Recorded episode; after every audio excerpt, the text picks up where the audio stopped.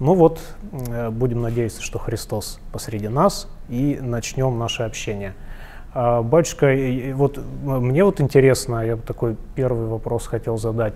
А, мы вот сейчас общались да, там, за кулисами, вы говорили, что есть религиозность, а есть вера. Человек может быть движим религиозным чувством, но еще не иметь веры. То есть его просто тянет к Богу. Ну, как, собственно, говорится, Господь просвещает всякого человека, грядущего в мир. То, что богословы называют призывающей благодатью, она действует вообще на всех. И почему э, у вас так получилось, что вы э, чувствовали эту призывающую благодать, но пришли э, вначале не в православие, а в протестантизм? Как это получилось? Ну, знаете, я сам с атеистов пришел. То есть я был сначала атеистом. Я в школе был член этой дружины, председатель отряда пионерского такой. И Э, очень хорошо составлял конспекты по марксизму. Э, и в институте я учился в строительном. Э, и туда пришел как такой упертый атеист, скажем так. И со мной в комнате жил человек, который читал Карлоса Кастанеда. У него было все тома Карлоса Кастанеда. И я был первый человек, который должен был слушать его интерпретации и его переживания по этому поводу. Надеюсь, есть, вы не курили с ним ничего? Нет, ничего не курил, слава богу. Но э, вообще толку от этого не было, потому что состояние все равно было об, обкуренности определенное такое, знаете. Ну, вот. А еще я ходил в две секции, я занимался волейболом, занимался шахматами. И у нас там был э, один парень, э, шахматист, очень хороший, классный шахматист.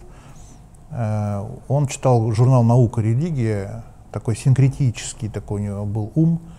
Он везде хватал по, по верхам всего там, да, то есть он знал что-то про буддизм, про исихазм, про суфиев, вот что-то такое, всякие тайны, секреты, вот про пирамиды он мне рассказывал, про еще что-то. И он постоянно с разных сторон подтачивал мое марксистско-ленинское мировоззрение.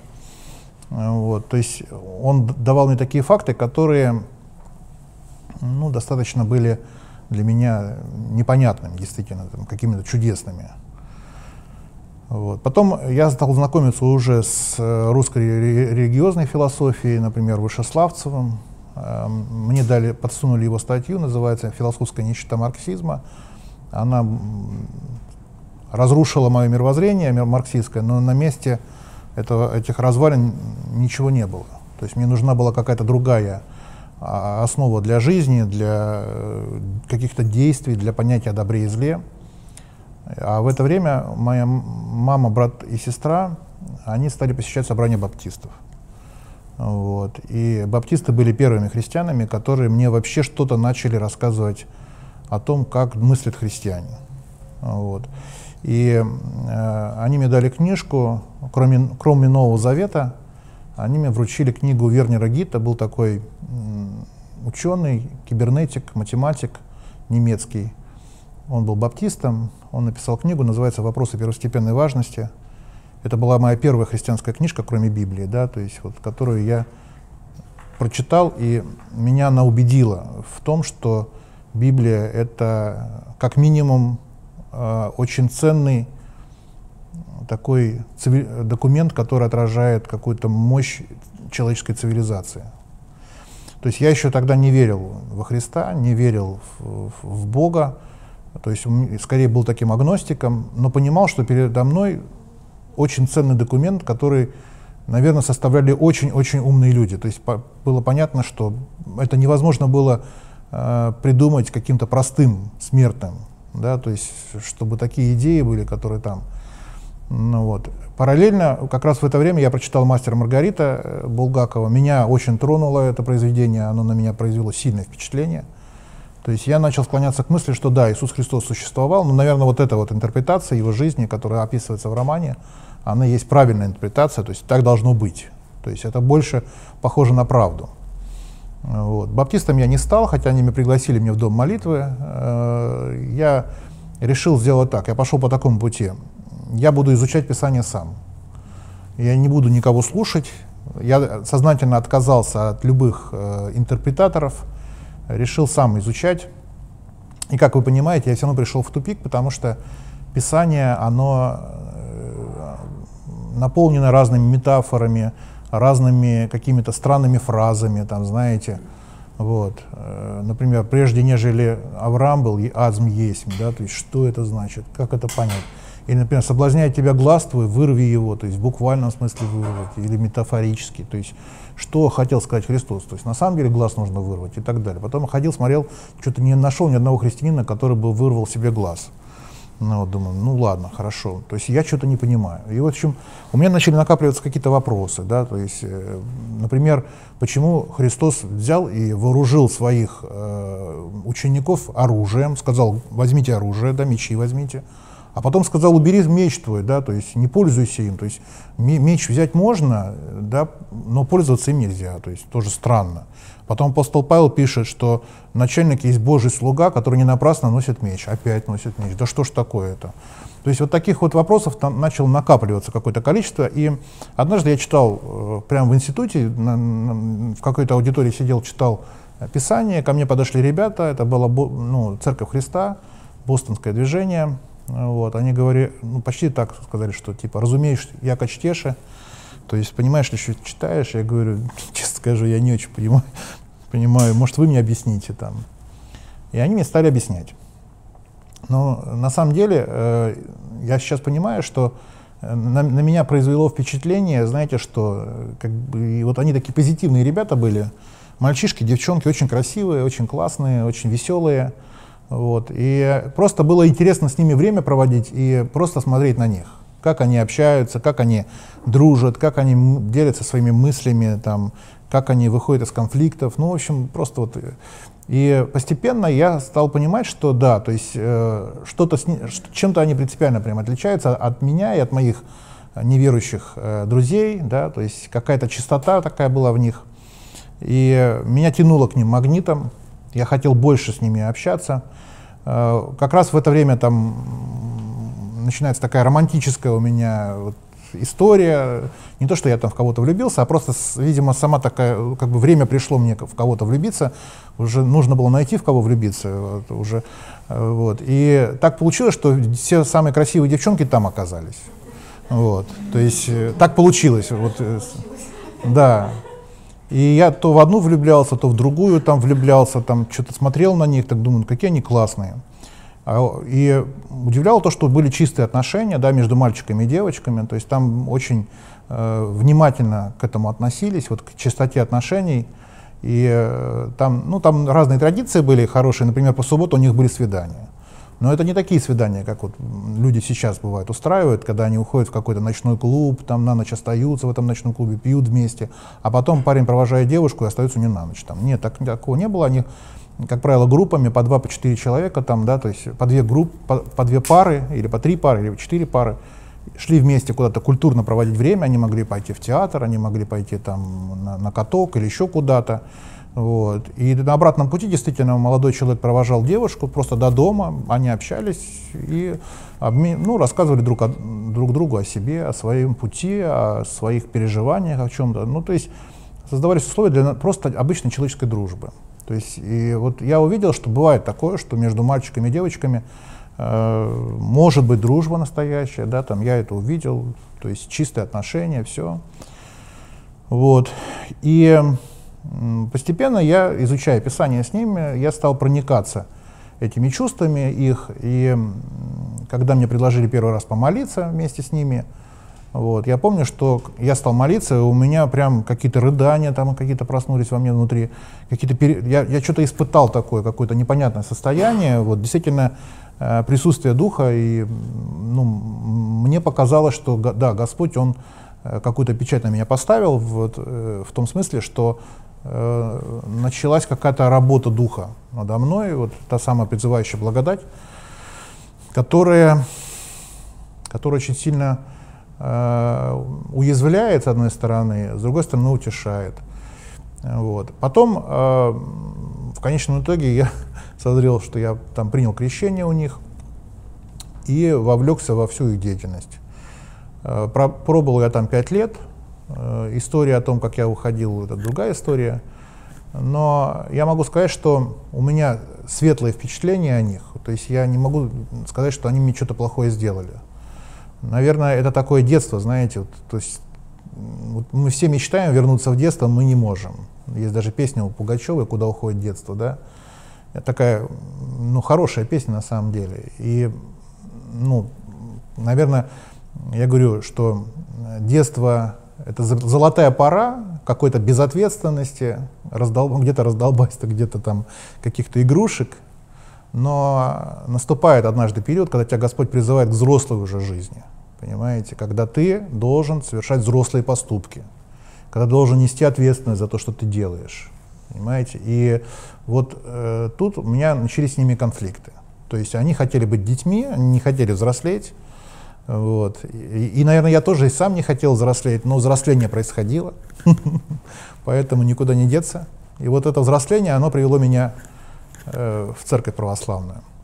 И тут я однажды, кстати, вспомнил забавный, как сказать, не может не забавный, но интересный момент, что как, есть такая легенда, я не знаю, насколько она правдоподобная, э, что когда э, мама Мартина Лютера умирала, она пригласила сына к себе, она была католичка верная такая, и, значит, у ее одра пришел сын Лют, Мартин Лютер, основатель реформации, и она говорит, прими меня в твою веру.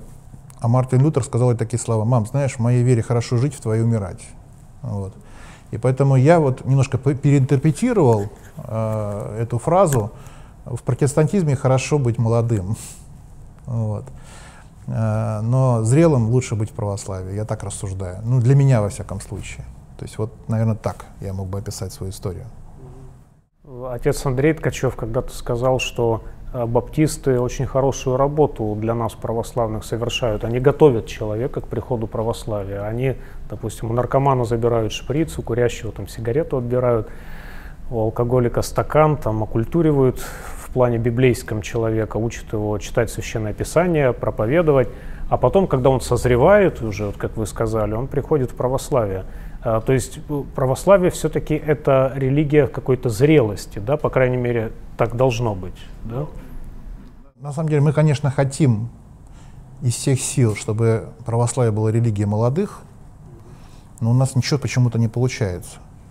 Как мы не пытаемся омолодить свою э, церковь православную, у нас ничего, реально, действительно, мы видим, что молодежь, она не очень активно вовлекается в, вот, в нашу церковную жизнь. Да. А можно вот по этому поводу сказать ваши мысли? Почему не получается? В чем проблема? Ну, есть разные причины. Одна из причин состоит в том, что э, тот стандарт воцерковленности, который, вот, назовем это стандартом воцерковленности, то есть некая норма, которую мы сами православные считаем правильной нормой жизни христианина.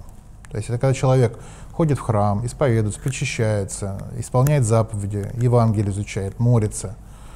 Этот стандарт, он, он создан пожилыми людьми, по сути, для самих себя. Понимаете? То есть ни один молодой человек не поучаствовал в создании этого стандарта. И поэтому э, даже бывает, они, некоторые православные не понимают вообще этой проблемы. То есть у него, у него все хорошо, он спокойно может простоять на, на, на всеночном бдении 4 часа, его это вообще не напрягает. Понимаете? А молодой, у него же 6 шил в одном месте, он же не может усидеть и устоять. Он же не может просто так стоять, ему же нужно действовать, ему нужно куда-то идти, что-то что это. То есть здесь другая возрастная психология работает, понимаете? То есть э, если, допустим, бабушка какая-то стоит, тут она 4 часа стоит, да, а, она не, не, не нуждается в том, чтобы это понять. Она просто, вот она пришла, ей хорошо здесь, она чувствует, что вот здесь Божья благодать, и этого ей достаточно. А молодому человеку нужно именно понять, разъяснить и так далее. Вот. И вот здесь э, мы сталкиваемся с разными парадоксами, что э, вот православие — это такая религиозная культура, в которой нету дна. То есть бесконечное количество э, существует текстов, каких-то наставлений, самых разнообразных, понимаете? То есть э, очень сложно все это э, усвоить молодому человеку. То есть ну, молод... дидактика которая у протестантов, она более удобна для того, чтобы молодые люди приходили. То есть здесь принцип от простого к сложному, да, то есть вот тебе три цитаты, ага, освоил, вот тебе еще пять цитат, ага, освоил, вот тебе еще десять цитат. То есть и вот так вот по ступенькам человек поднимается, да, то есть, а в православии там и там, и тут, ну, много всего, да, то есть, и, то есть на самом деле исторически православные люди воцерковлялись в каких-то э, общинах, э, то есть они с детства формировались в этих общинах, не было специальных школ, где бы вот, э, была какая-то методика, методология разработана, а просто с детства человек жил, ходил в храм, включался в богослужение, и это с молоком матери это все входило, понимаете? И это было совершенно естественно для человека, то есть, но э, с течением времени э, сменилась парадигма вообще нашего состояния э, вот, и экономического, и культурного, и так далее. И этот, эта схема, она перестала работать. Об этом писал американский исследователь миссии, есть такое преобразование миссионерца Дэвид Бош. Он говорил о том, что весь мир сейчас стоит на пороге кризиса миссии вообще в принципе. Почему? Потому что христианская цивилизация закон, закончила свое существование. Раньше христиане доминировали во всех отраслях э, жизни, да, то есть в науке, в живописи, в музыке, в политике, везде христиане доминировали. И куда бы человек ни пошел, везде он столкнется с традиционным христианством. Но в наше время это не так. То есть христиане потеряли все свои позиции везде. В политике, в экономике, э, в живописи, везде. То есть существует Э, здоровая альтернатива, как здоровая с точки зрения э, конкурентоспособности, а не с точки зрения духовности. Да? Вот. Всем этим нашим проявлением нашего религиозного чувства, так скажем. Вот. Поэтому, наверное, вот этим можно объяснить. А что делать? Мы что-то можем делать в этой ситуации? Что делать? Да. Знаете, самый простой вариант – который мы можем сделать, это попробовать э, отказаться от тех вещей, нам, православным, которые действительно являются э, и для нас вредными, и, и соблазном для людей, которые к нам могут прийти. Вот. Ведь протестанты, они не протестуют против вообще вот, всего православия.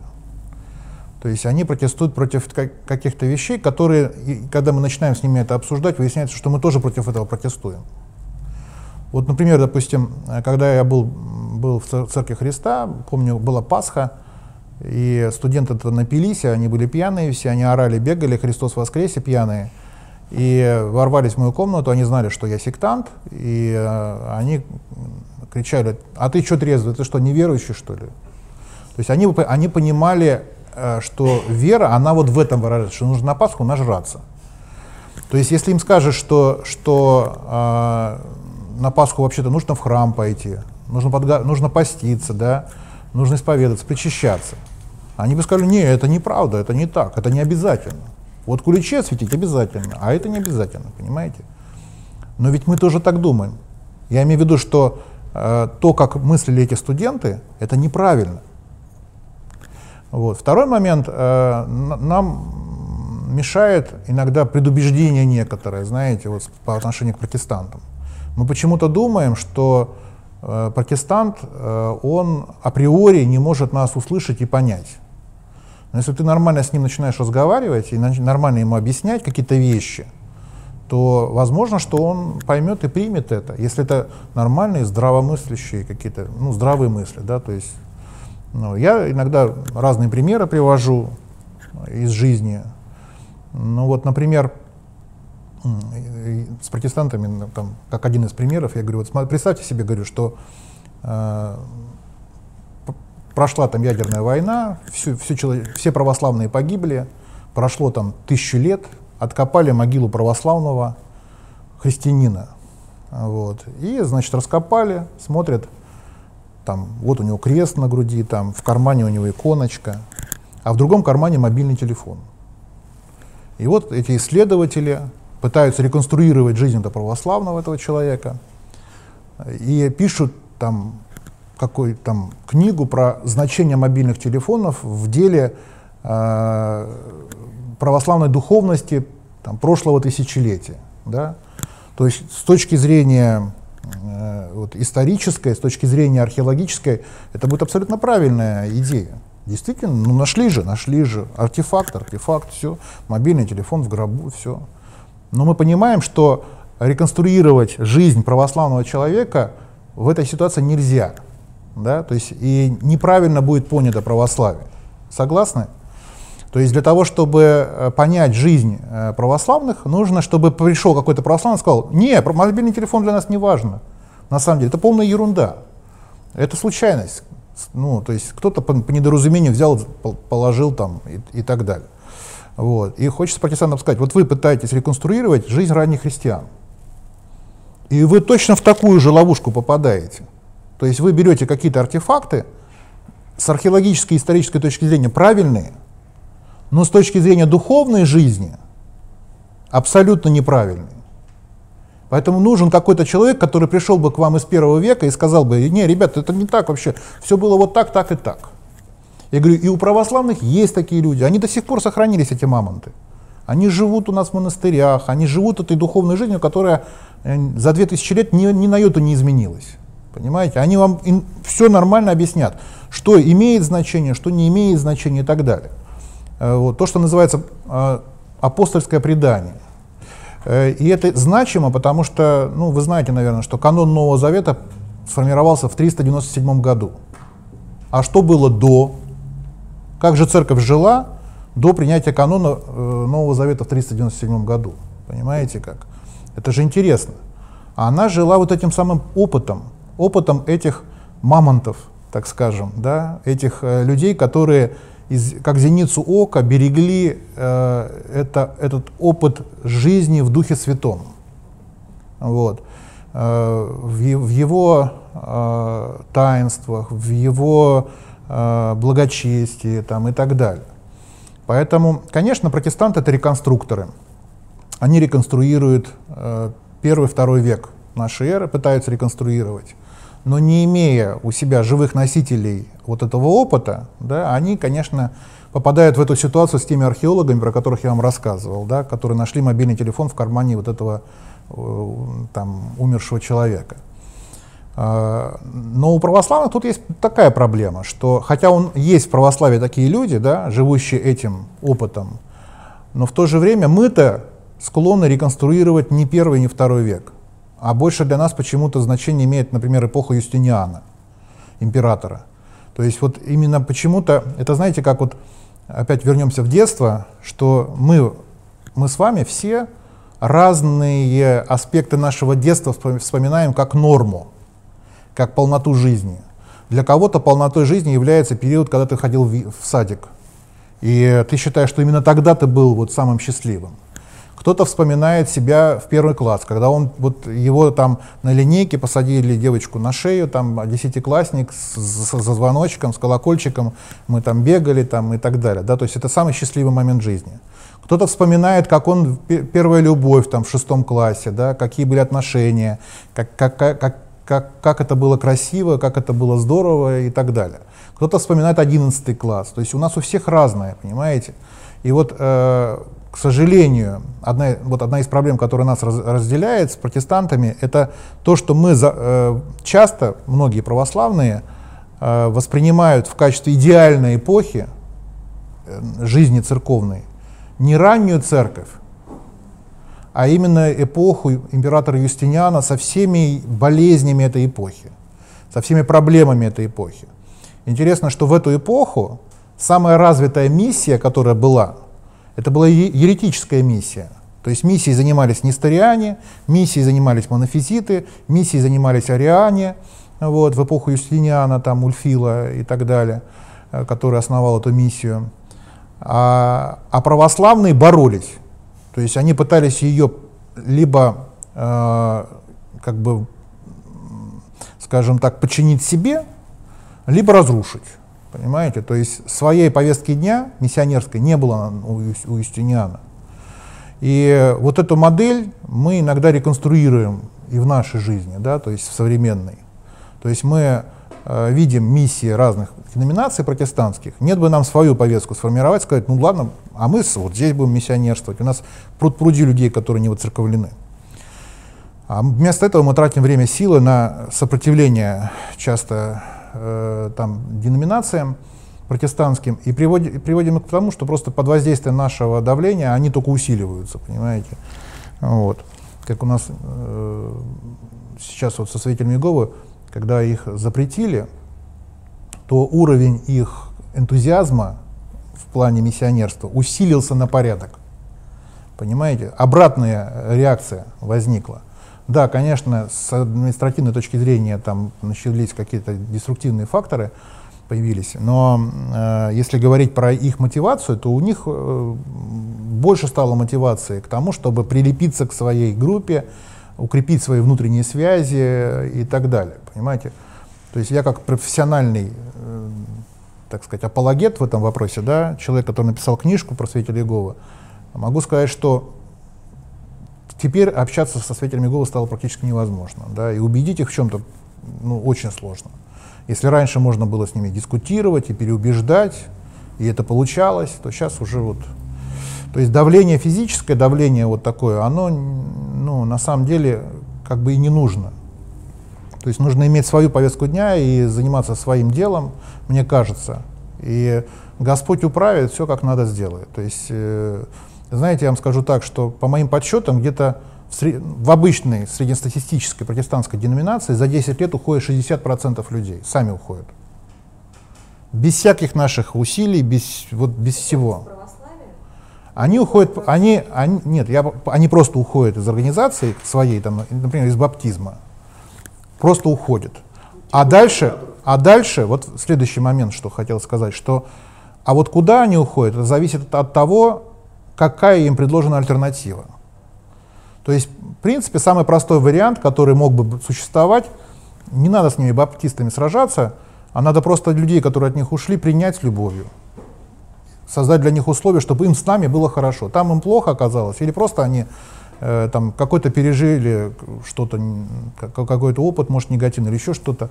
Вот. И надо просто принять этих людей с любовью. Ну, хотя бы, чтобы половина из них могли бы с нами, с нами остаться. Часто э, люди уходят просто в мир. То есть э, они никуда не ходят, они не, не посещают никакую деноминацию. Ну, процентов, наверное, из ушедших 80 процентов никуда не ходят, да, то есть они не посещают никакую деноминацию. Поэтому мне кажется, что, ну, кстати, мы, это не повод для православных, э, ну, так сказать, восхищаться нашими какими-то там э, достижениями, потому что у нас 90% уходит из церкви за 10 лет. У них 60, а у нас 90. Просто мы не фиксируем эти уходы в качестве, ну как, то есть э, вот э, мы, мы обычно склонны фиксировать какие-то вещи при помощи, э, например, богослужебных текстов. Вот у нас есть, например, э, оглашенные верные, да? То есть есть литургия верных, литургия оглашенных, они так названы. А почему нету прошения об, об отпадших? То есть мы не, не, мы не фиксируем богослужебным образом отпадших, понимаете? А в церковных же канонах они есть, эти люди. И мы знаем, кто эти люди.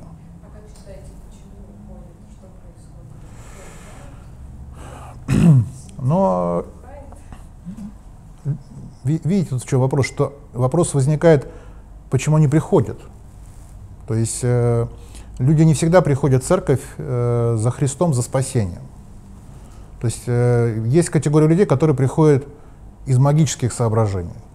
То есть для них э, церковная э, структура, церковная организация является вариантом какого-то магического какого-то учреждения, который должен вот, внести в их жизнь ряд каких-то чудесных каких-то моментов, да, то есть, то есть раз, сейчас батюшка поколдует нам, пошаманит нам, и будет нам счастье. Ребенок перестанет болеть, там, мы перестанем значит, ругаться с мужем, мы повенчаемся и перестанем с, муж, с мужем ругаться. Э, то есть это на самом деле магическая парадигма она не, ну, не христианская. Понимаете? И если бы люди эти узнали, что на самом деле церковь так не учит, если бы мы, мы бы об этом прямо им говорили, они бы просто отказали бы к нам приходить с самого начала. Но наступает такой момент, когда они, видя, что магия не сработала, они э, ну, пришли за магией, они хотели, чтобы мы не ругались с женой, они повенчались, а все равно ругаются. Значит, магия не сработала. А опоры в вере у них нету, потому что наставления в вере они не получили. Понимаете? Здесь э, сложная ситуация, ведь э, православные священнослужители, они, у них где-то э, такое, знаете, где-то есть э, вот такое желание объять как можно больше людей. Это хорошая, здоровая идея. То есть нам хочется как можно больше, чтобы люди были православными, и э, это желание видеть всех православными, оно э, в данном случае нам оказывает такую не всегда хорошую услугу. То есть от того, что я хочу видеть человека православным, он православным не станет. Вот. То есть я его, я его считаю своим, понимаете, а он на самом деле может и не считать меня своим пастырем, и не готов мне подчиняться, и не готов вообще церкви подчиняться, понимаете? Ну вот, и, и в Писании об этом говорится, что многие скажут, Господи, не Твоим ли именем мы бесов изгоняли, не Твоим ли именем мы чудеса творили, а Господь скажет, отойдите от меня, отойдите от меня, никогда не знал вас. Поэтому не все то золото, что блестит. И э, очень важно, чтобы просто, ну, чтобы было наставление в вере. То есть на, для нас, для православных, вот как ответ на ваш вопрос о том, что, что нам делать. Вот нам нужно вернуться к наставлению в вере нам нужно э, вновь э, начать практиковать долгосрочную катехизацию. Э, некоторые говорят, ну, тогда к нам никто не придет. Ну и хорошо. Пусть эти люди, которые не хотят проходить долгосрочную катехизацию, идут куда им нравится. Важно, чтобы мы сказали, ребята, то, что вы делаете, то, что вы уходите, э, отделяет вас от церкви от Бога. Понимаете? То есть мне кажется, вот честности не хватает, наверное, какой-то. Сказать правду, что люди, э, которые не хотят делать то, что Бог говорит, да, то, что, то, что, к чему Бог призывает, что они сами себя как бы вне Бога ставят и лишают себя всех прав. А у нас получается наоборот, то есть как вот явление обратной ассимиляции. Знаете, вот если, например, э, в какую-то деревню, в которой живет 100 человек, русская деревня где-нибудь на Дальнем Востоке, приезжает там тысячу китайцев – то проходит 10 лет, и эти вот люди, которые имеют русские фамилии, даже, может, русскую внешность, начинают говорить по-китайски, думать по-китайски и считать себя китайцами. То есть это обратная ассимиляция. Не мы их ассимилировали, а они нас ассимилировали.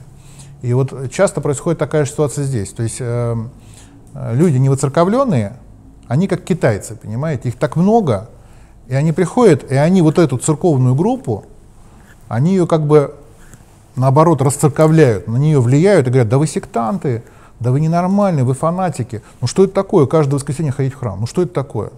Понимаете? Ну это же ненормально, это же фанатизм. Вот.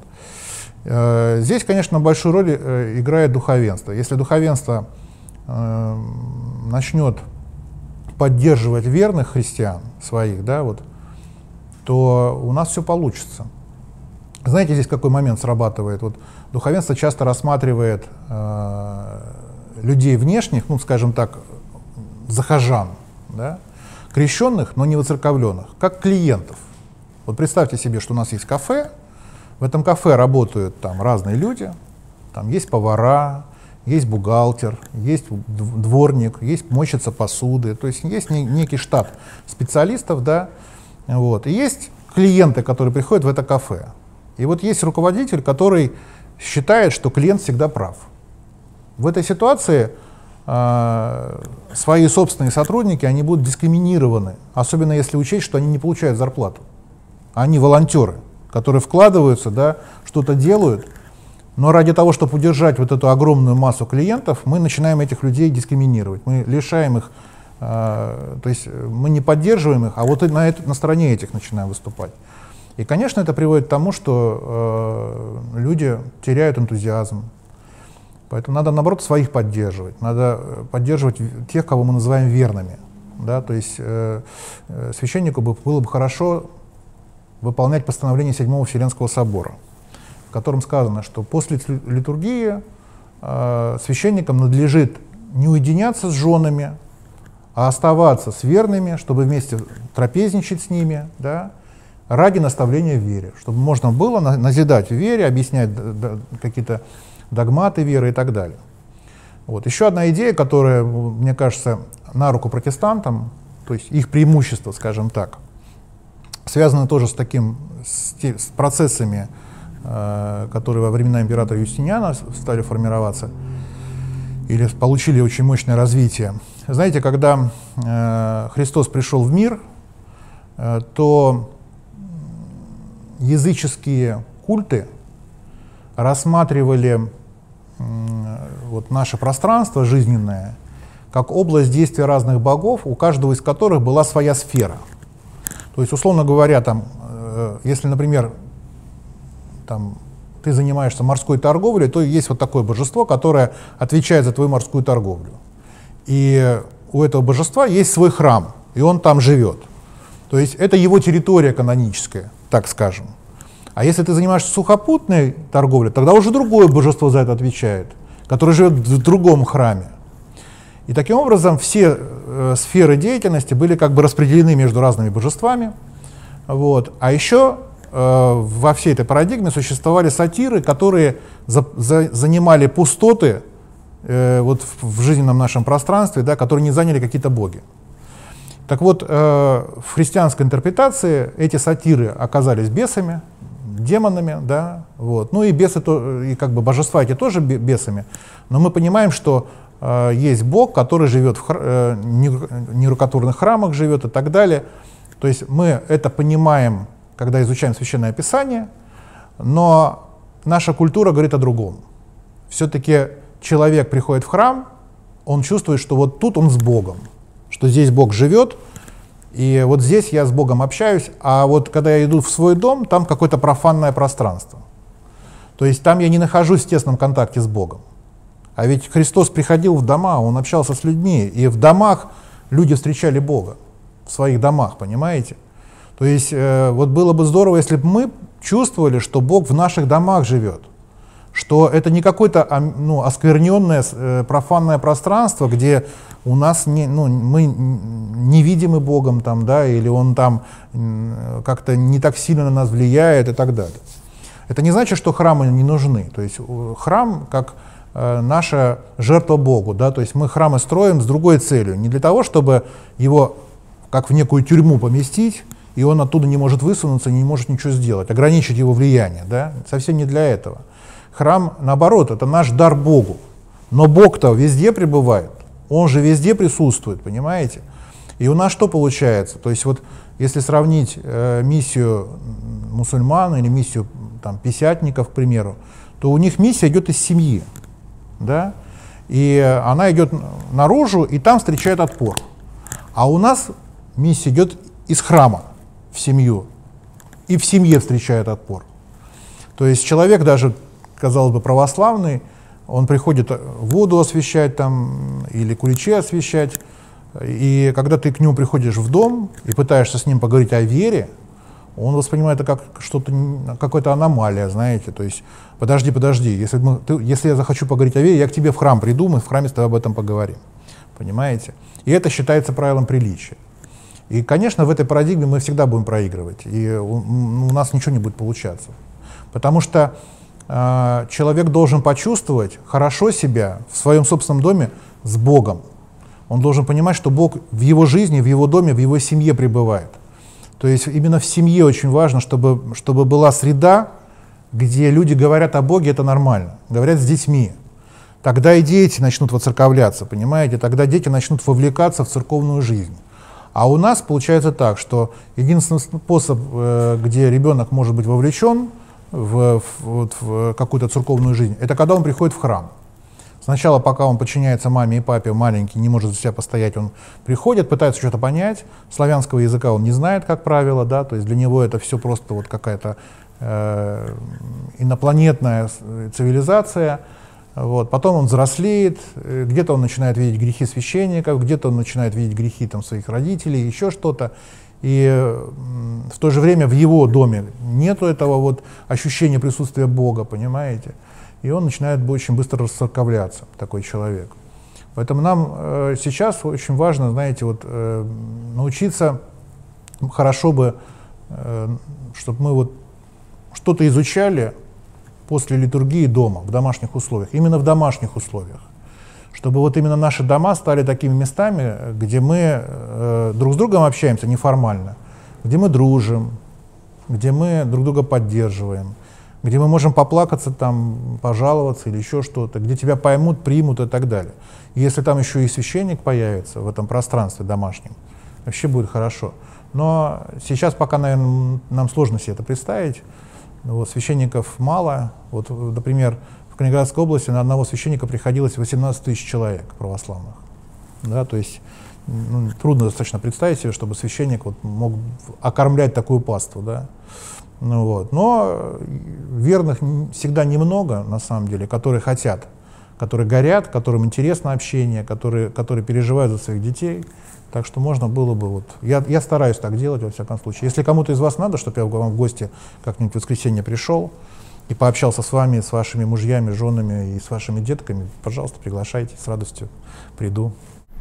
Батюшка из Калининграда прилетит. Не, я сейчас в Москве живу. А, в Москве, да, сейчас? А. Да, так что я близок очень к вам. Пользуйтесь. Здорово.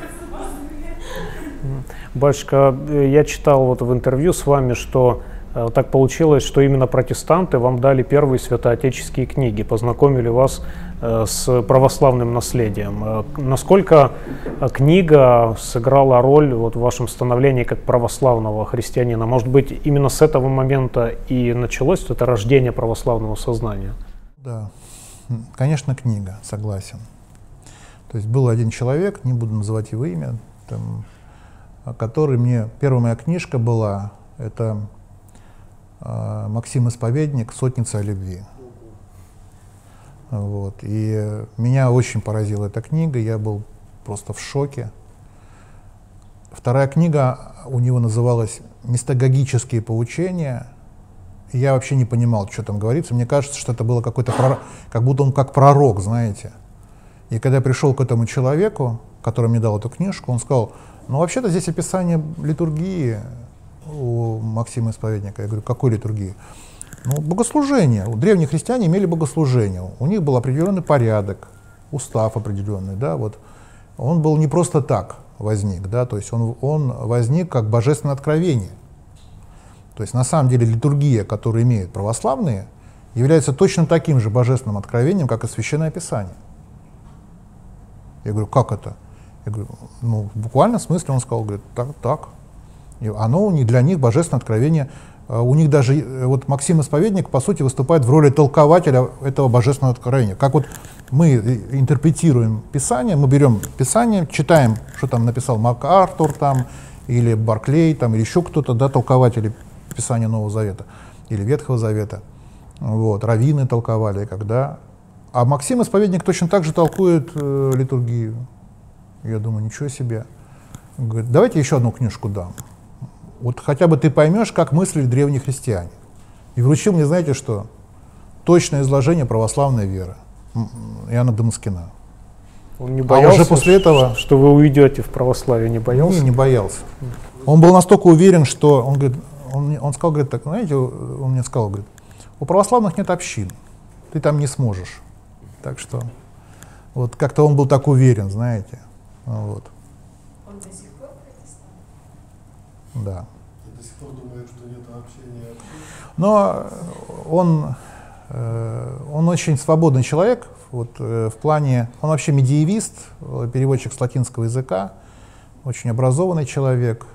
Э, вот. Я думаю, что лично ему хорошо там, наверное, так скажем. И там его семья, и его среда духовная, где он там комфортно себя чувствует. Знаете, на самом деле это целая проблема. Ведь э, я вам могу такой пример привести. Представьте себе человека, который живет в пустыне и хочет пить. И э, существует э, два варианта. Либо пить собственную мочу, либо пить колодец, из колодца воду отравленную. Вот нет больше альтернативы. И как ты ему не будешь говорить, что не пей из колодца, не пей из колодца, там отравленная вода. Пока ты ему не предложишь альтернативу, он будет все равно пить из колодца, либо мочу свой пить. Понимаете? Э, да, то есть людям нужна альтернатива. Бесполезно говорить протестанту, что плохо быть протестантом. Пока он не увидит альтернативу для себя, он не, не, не примет это. Он все равно будет, он скажет, да, моя вода, наверное, отравлена, которую я пью, потому что мне, мне, я вижу, как бы, э, у меня возникают рвотные рефлекты от многих вещей, которые я наблюдаю в своей общине. Но для меня нет альтернативы. Я не вижу ее просто, и все. Вот, и тот человек, наверное, так рассуждал, скорее всего. Я просто давно с ним уже не общался на этот счет. То есть поэтому ну, я ему благодарен. То есть он, э, он меня, скажем так, навел на мысли определенные, на изучение этой темы. Потом уже я стал читать все подряд. Там, э, например, я читал э, Николая Афанасьева, очень полюбил э, вступление в церковь, церковь Духа Святого прочитал у него. Потом читал очерки мистического богословия Восточной Церкви Лоскова. Потом попалась мне кни книга в руки отца Андрея Кураева, протестантам о православии. Вот. Кстати, интересно было, что как мое знакомство с Кураевым, мы тогда были кассетные магнитофоны, и на кассетах были записаны его проповеди Кураева. И там была такая интересная идея. Э, он рассказывал о протестантах, православном, и он говорит, знаете, говорит, вот вы ругаете протестантов, Кураев говорит. А ведь на самом деле проблема в том, что протестанты, они ригористы. Они хотят Богу послужить, они хотят идти миссионерствовать, они хотят что-то делать. Вот. А что они встречают в храме? На, вот тебе свечка, постой, помолись, все. Говорит, поймите, что человек, которому ничего в жизни не надо, который не хочет ничего, он никогда протестантом не станет. Это Кураев сказал. Понимаете? И меня это за, очень сильно, как бы, я был протестантом, я зацепился за эту мысль, и я подумал, что это правда. Действительно, ведь, ну, потому что мы были такими ригористами, мы хотели спасать мир. У нас была идея спасения мира за одно поколение. Вот. Интересно, что когда я потом стал священником уже и стал православным, там, священником стал, я отправился в море а, на, в кругосветное плавание на Крузенштерне, и мы пришли в Бостон. А вот эта деноминация, Церковь Христа, она в Бостоне возникла. Основатель ее Кип Макин э, проживал в, в пригороде Бостона Лессингтон. И вы знаете, что я придумал? Я решил встретиться с Кипом Макином. Вот я приехал к нему, поехал, нашел дорогу туда. И что вы думаете? Приезжаю я туда, в этот Лессингтон, захожу в эту церковь, которая была как бы материнской церковью для всех э, вот, общин по всему миру бостонского движения. Говорю, так и так, ну вот хочу по пообщаться с Кипом, а мне говорят, так его здесь нету. Я говорю, а где он? А он от нас ушел, он раскололся, ну как бы в раскол ушел, сказал, что мы не, не истинные христиане, а вот он основал теперь истинных христиан. Вы представляете? Я такой, ничего себе! Это было, конечно, шок. То есть э, он основал движение, да, то есть в, в этом движении было несколько лидеров, ну там я не знаю сколько, может пять или шесть человек, э, они назывались евангелисты, и он как бы был лидером движения, но, но они все вопросы решали коллегиально. А потом что-то он начал понимать себя папой римским таким, знаете, осознавать себя, который должен был, как по его мнению, рулить всеми вопросами, все должны были ему просто подчиняться. А они не захотели ему подчиняться. Тогда он устроил им бойкот и, и сказал, ах так, и ушел от них, и все, основал новую деноминацию. Такая интересная была история. Я потом, когда уже встречался с ребятами из Церкви Христа, я им рассказывал, они говорят, ну да, вот такая ситуация, что сам Кип, ну, как бы взял и ушел, и все. Вот. А бывают другие ситуации. Вот, например, Ульф Экман, основатель слова жизни, да, он в католицизм ушел. То есть э, искал, искал, копался, копался, и вот раз и принял католицизм. Вот. Есть тенденция у протестантов, на самом деле, по мере действительно их взросления, они начинают искать э, основу в традиционном христианстве. Начинают изучать историю церкви, богословие, начинают многие вещи понимать. И, ну, по идее, можно было бы их поддержать в этом э, и, может быть, потерпеть их, знаете. э, они не могут сразу вот, э, взять и усвоить весь спектр наших понятий, о, о, ну, православных понятий о спасении, но чаще они, они могут усвоить многие вещи, да, но не могут влиться в нашу культуру. Вот, например, э, никогда не задумывались, насколько важно для православного человека целовать иконы. Я говорю сейчас не про почитание икон, а про целование икон. То есть, действительно ли, когда ты целуешь икону, ты всегда выражаешь ей почтение. Э, если вот э, вспомним Евангелие, да, э, то есть сам Христос является кем? Иконой Бога Отца, да. И когда его арестовали, Христа, в Гефсиманском саду, был один единственный апостол, который его поцеловал. Можно сказать, поцеловал икону, да. Но что это дало этому апостолу? То есть он осветился от этого как-то, он пропитался какой-то энергетикой, что ли, или что? Ну вот. То есть в другом месте сказано, что ко мне приближаются люди, которые тщетно чтут меня устами своими, но сердце их далеко отстоит от меня. То есть ты можешь хоть сто раз поцеловать икону, но если ты не покоряешься Богу, э, то это ничего тебе не даст. Да? И когда я прибыл в Америку, в, в Чарстон, там был православный храм в честь святителя Тихона, нашего патриарха Московского, я увидел, что американцы, православные американцы, которые имеют иконы, которые служат нашу литургию, которые поют наш обиход, они в целом не целуют иконы. Я спросил, а почему вы иконы не целуете? Они говорят, ну это же вопрос культуры. У нас как бы, вы русские целуетесь друг с другом, там, не то, что иконы целуете. То есть у вас так принято. Поэтому вы, раз вы друг друга целуете, фотографии своих жен целуете, то и иконы целуете. Мы так не делаем, у нас немножко другая культура. Но мы все равно православные, мы это, я такой, ну, здорово на самом деле. То есть, э, и когда потом приходили какие-то протестанты и говорят, я не могу целовать икону, я говорю, да не ладно, не, не хочешь, не целуй, пожалуйста.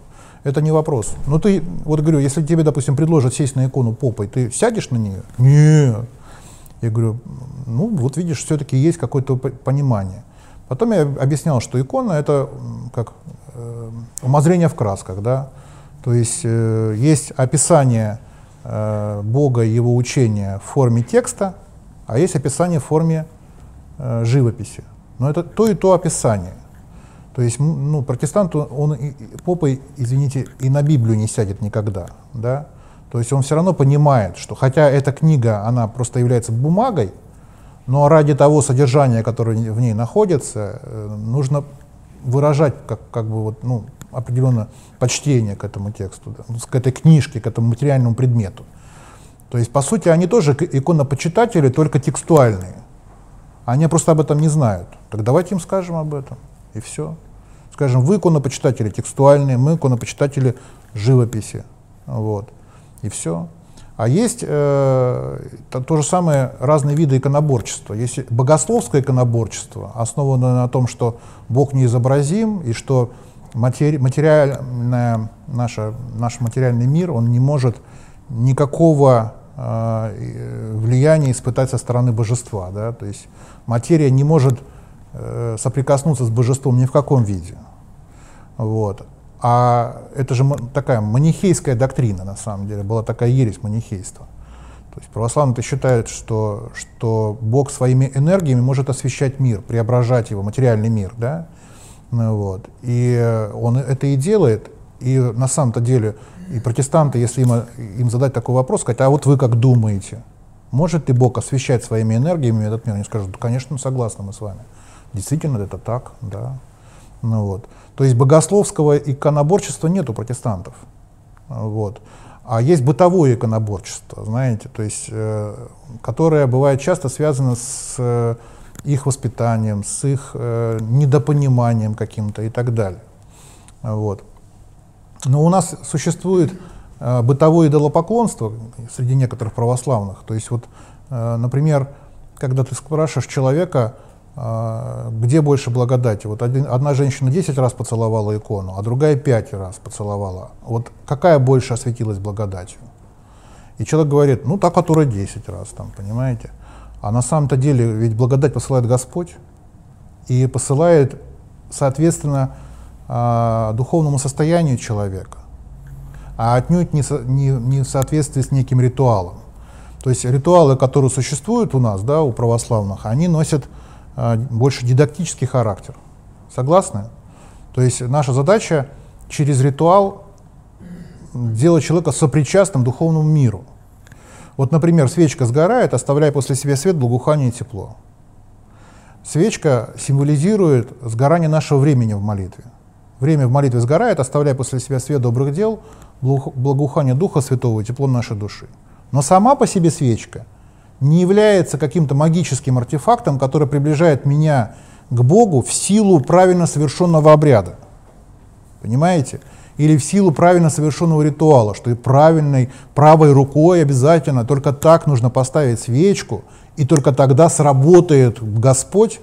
Такое ощущение, как будто Господь это какая-то компьютерная программа, если ты неправильно наберешь код, то она не сработает, там, понимаете? Бог же живое существо, Он же с нами общается, как с друзьями, как со своими детьми. И Он не подчиняется никаким э, нашим магическим э, шаблонам или каким-то алгоритмам создания чуда. Понимаете?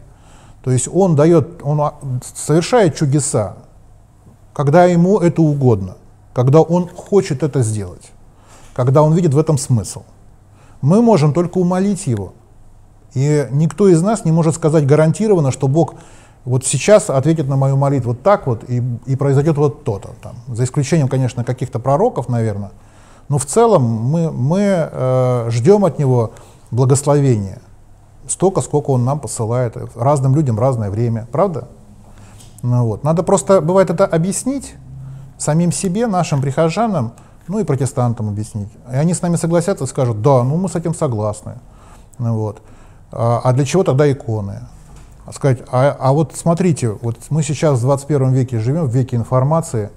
Это же время, когда тексты превращаются в картинки. Вы же сами постоянно пользуетесь картинками в ваших журналах, да? А зачем вам столько картинок? А потому что человек, пользуясь картинками, лучше усваивает информацию. Понимаете? Включается образное мышление. Человеку легче понять э, сложные вещи – ведь богословие это же сложная вещь. И намного легче показать человеку некоторые моменты, да, э, чем описать это текстуально. Тем более, что сейчас современный человек, он вообще больших текстов не читает, правда ведь? То есть сейчас пришло время икон, на самом деле. Наше время, время нашей миссии пришло.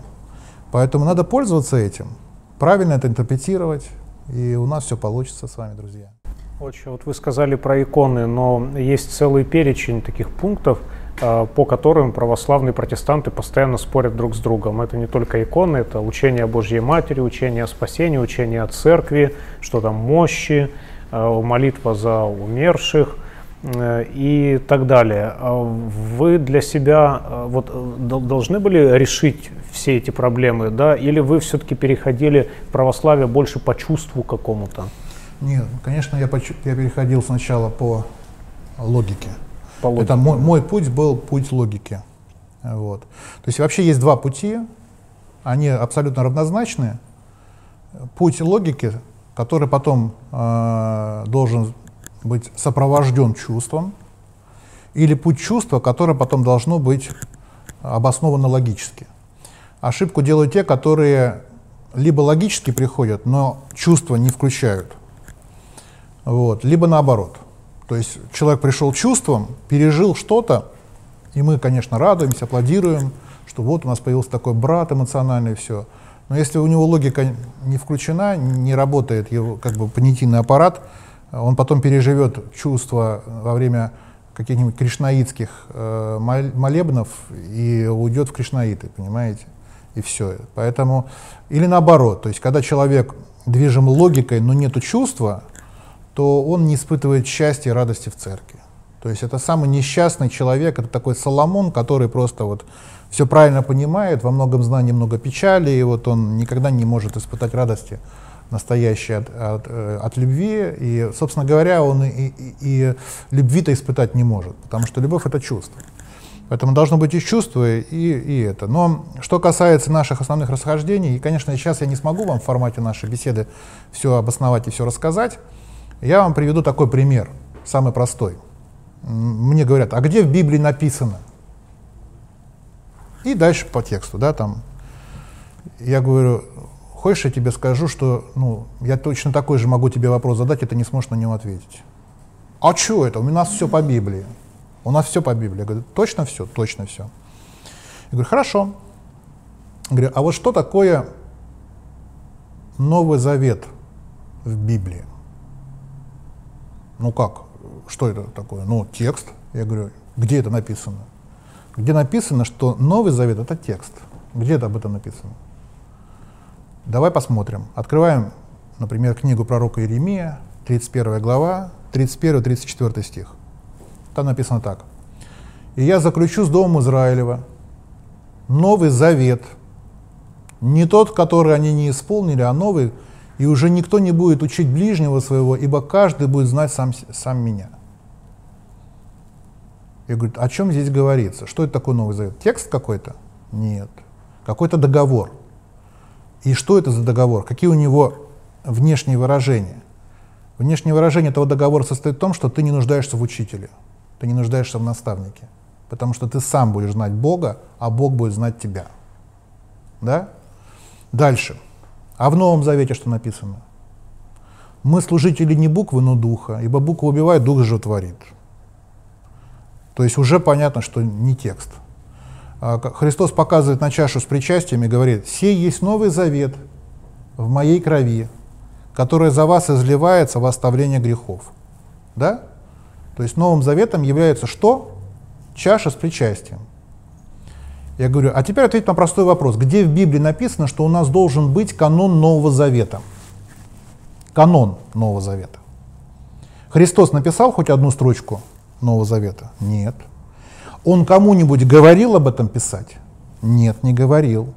Он давал повеление составить четыре Евангелия? не давал. Он где-нибудь сказал, что из четырех евангелистов два не будут прилежать к числу его 12 учеников. Это Марк и Лука. Он, откуда мы знаем, что это, что это божественное откровение? Он где-нибудь сказал, что Евангелие от Фомы написал не Фома. Поэтому не надо брать Евангелие от Фомы и Евангелие от Иуды. Евангелие 12 апостолов — это апокрифы.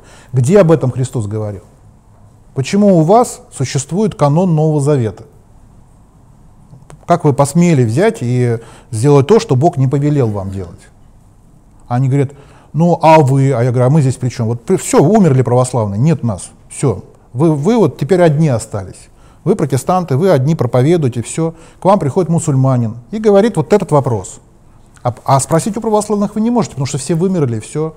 Ваша мечта сбылась, вы же об этом молились. Вот, вот, все, Господь взял, забрал всех православных Э, в ад отправил всех, допустим. Одни вы только остались для рая, чтобы быть спасенными. Вот скажи мне, где ответ на этот вопрос? То есть как у вас взял, э, вот возникли эти 27 книг? Бог их создал. Бог так создал, чтобы вот возникли эти 27 книг. Я говорю, а, а как мы можем понять, что это именно Бог создал? Но Бог же это распространил. Я говорю, то есть ты хочешь сказать, что по характеру распространения этой книжки – Э, можем сказать, что это божественное откровение. Так?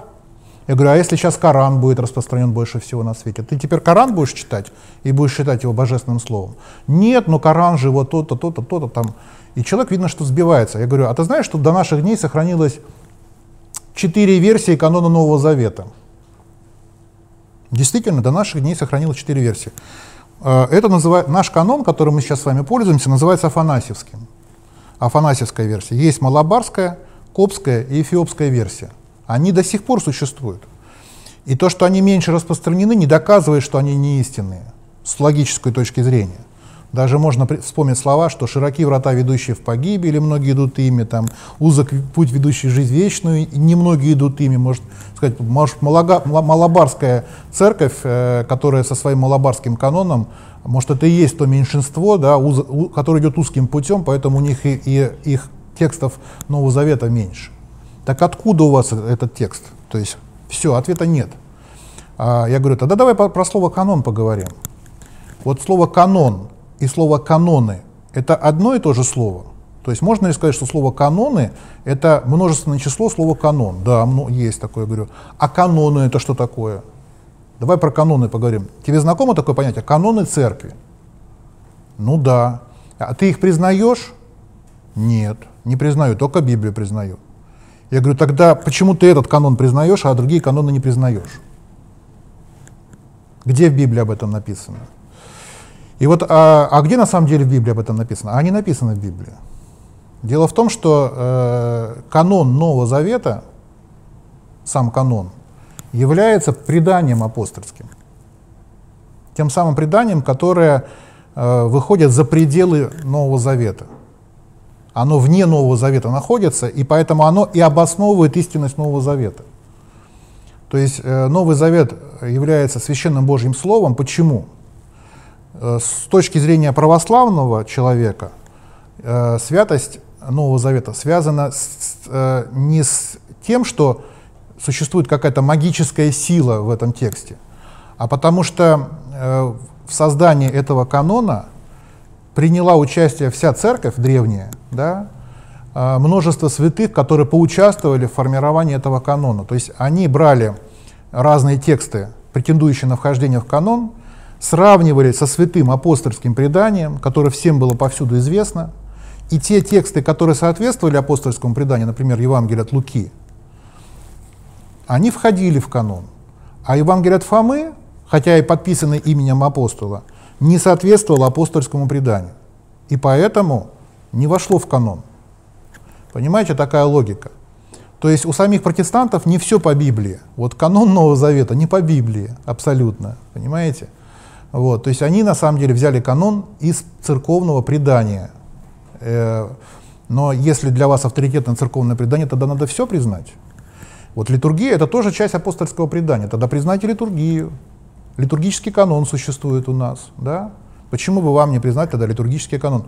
Установлен теми же людьми, теми же святыми отцами, которые э, формировали и признавали канон Нового Завета. Пользуйтесь, друзья, этой логикой, она очень такая убедительная на самом деле. То есть она должна привести протестанта к тому, что сделает его счастливым. Протестант ищет, он, он, э, он искренне ищет основания церковного, общецерковного основания. И этим общецерковным основанием является э, действие Духа Святого в таинствах церкви, точнее в литургии, скажем так. То есть литургия это, это такая, это то, что содержит в себе квинтэссенцию всех лучших, самых лучших молитв и всех основных истин вообще христианства. Вот. В литургии есть все, что нам, вот даже если я говорю гипотетически предположить, что кто-нибудь догадается или захочет сжечь все тексты Нового Завета на всех языках, нам, православным, достаточно будет текстов литургии для того, чтобы полностью весь спектр э, догматических учений восстановить. Вот. Другой способ э, по, при помощи икон. То есть, э, если э, все будет уничтожено и тексты литургии, мы по иконам восстановим тогда весь спектр догматических учений. У нас знак тождества стоит между э, литургическим богословием, между иконописным каноном и э, догматикой э, церкви, которая принята на соборах церкви. Вот. Логика такая. Отче, вот у апостола Павла есть такой трактат против иудео-христианства. Это послание к Галатам. Он э, доказывает христианам, которые как бы откатились к иудаизму, что это все не нужно, не нужно исполнять обрядовый закон Моисея, не нужно обрезание и так далее, и так далее. Главный аргумент, который он предлагает, э, где вы получили духа? Говорит, что вы же Духа Святого получили в церкви. Они должны были ответить утвердительно «да», кивнуть головой, очевидно. И тогда... Разве это... не через наставление или в вере вы получили Духа Святого? Да, ну в церкви имеется в виду, да. Вот. Ну и, соответственно, у него э, э, риторический вопрос, а зачем вам тогда иудаизм? Да?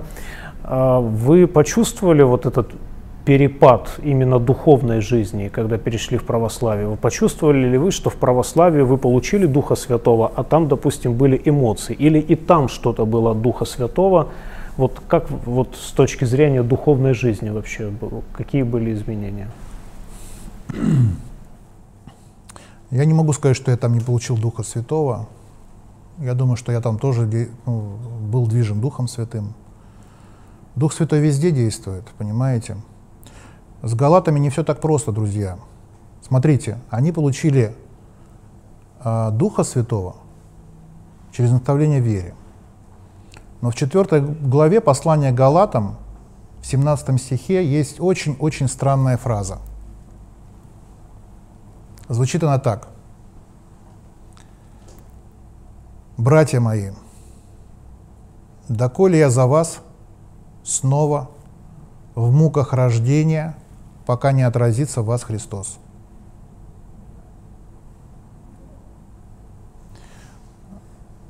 Святой Филарет Московский говорит, что эта фраза означает следующее. Галаты не рождены свыше. Апостол Павел рожден свыше, он пережил муки рождения. И он говорит Галатам, вас ждут муки рождения, я вас так сильно люблю, что я готов за вас эти муки рождения снова пережить. Но вы не рождены еще. Э, здесь очень интересная мысль, на самом деле – состоит она в том, что, вот, например, Филарет Московский, у него есть э, проповедь о рождении свыше. Он говорит о том, что в крещении миропомазания мы не рождаемся свыше. Мы зачинаемся свыше. Мы находимся в, в утробе матери церкви, развиваемся как плод. И однажды мы, когда Матерь Церковь начинает нас рождать в муках, мы вместе с ней мучаемся, вместе с Матерью Церковью, и однажды рождаемся. И плодом этого рождения свыше является святость.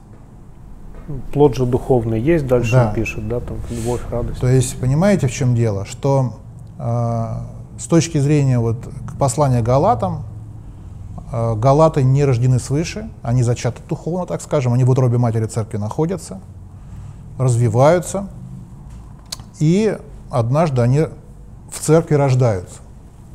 Так вот, я себе могу представить, наверное, что я, я наверное, был э, как в утробе там, да. Если честно, я не знаю, действительно ли я рожден свыше или нет. Могу сказать, что я испытываю действие Духа Святого. Если по плодам судить, по моим, по, как, как бы э, я не, не признаю себя святым э, и не чувствую в себе никакой святости. Но я думаю, что э, именно в церкви, в таинствах церкви формируются условия для того, чтобы человек родился свыше. Понимаете? Вот что такое происходит. А почему же Христос ну, говорит, что рождение от воды и духа, рождение свыше? Это же но, таинство крещения имеется ну, конечно, в виду, формально конечно, говоря, да? Конечно, таинство крещения. Или тут э, речь может о взрослом человеке, который... Ну, он, э, то есть мы же говорим о том, что зачатие духовное, оно это связано с крещением и миропомазанием. Это связано с водой. Просто мы же понимаем, что рождение, рождение духовное, оно является процессом. Оно не является сиюминутным каким-то поступком, потому что рождение всегда одноразовое. Понимаете? Вот меня всегда у протестантов удивляла такая вещь. То есть протестант э, для того, чтобы вот сформировать какой-то свой, может быть, авторитет или что-то обосновать как, как, как-то свои, свою нормативность, так скажем, потому что человек, который скажет, вот как я сейчас сказал, что я не знаю, рожден я свыше или нет, э, он считается ненормальным там в протестантизме. То есть там это считается вообще чем-то, то есть ты как, как бы, значит, ты не спасен. Но э, хорошо, он сказал, я спасен, я, я рожден свыше. То есть ты уже больше не родишься уже, все? Не, не рождусь больше уже. Ну хорошо, а потом ты отпал. Ты в грех смертный впал, которого не должно быть у рожденного свыше. Что дальше? И вот дальше такой человек теряется, он не знает, как объяснить свое. Он говорит, ну, значит, я не рожден свыше. Я говорю, тогда зачем эти, эти слова были? Ну, вот. То есть мы знаем признаки, вот, рекомендую почитать эту проповедь Филарета Московского о рождении свыше за 1844 год. И там он приводит признаки рождения свыше. Что лукавый не прикасается к человеку. Тот, который рожден свыше, он уже не грешит. Там, да? То есть тот, который рожден свыше, знает все. То есть кто может про, про себя такое сказать? И, именно если с, с точки зрения признаков. Ну или, например, такой вариант я могу предложить. Рожденный свыше – это тот человек, который, име, ну, который имеет любовь во Христе. То есть мы, э, сти, мы стяжаем любовь, учимся любить да, в Духе Святом. А когда мы уже научились любить, то мы, собственно говоря, и приобрели спасение. Потому что сказано так, если имею всю веру, а любви не имею, Вот протестантам надо показать этот отрывок, потому что они говорят, главная вера. Вот у меня есть вера, я спасен. Но апостол Павел не так говорит. Он говорит, если имею всю веру так, что могу и горы переставлять, а любви не имею, то я ничто, то есть я не спасен. То есть вера у тебя есть? Есть. А любви нету. А какая должна быть любовь? А та, которая написана в послании Коринфянам, 13 глава. Прочитайте и скажите про себя, у меня это есть или нет. Почему я вам сказал сейчас, я не знаю, рожденный свыше потому что у меня нет такой любви, я не, не пришел еще к этому, понимаете? Но я, я видел таких людей, которые имеют такую любовь. И э, ну, я знаю, что это реально, такое возможно, которые действительно живут такой, в полноте отдавания, в полноте служения и смирения. Потому что такая любовь, она очень смиренная.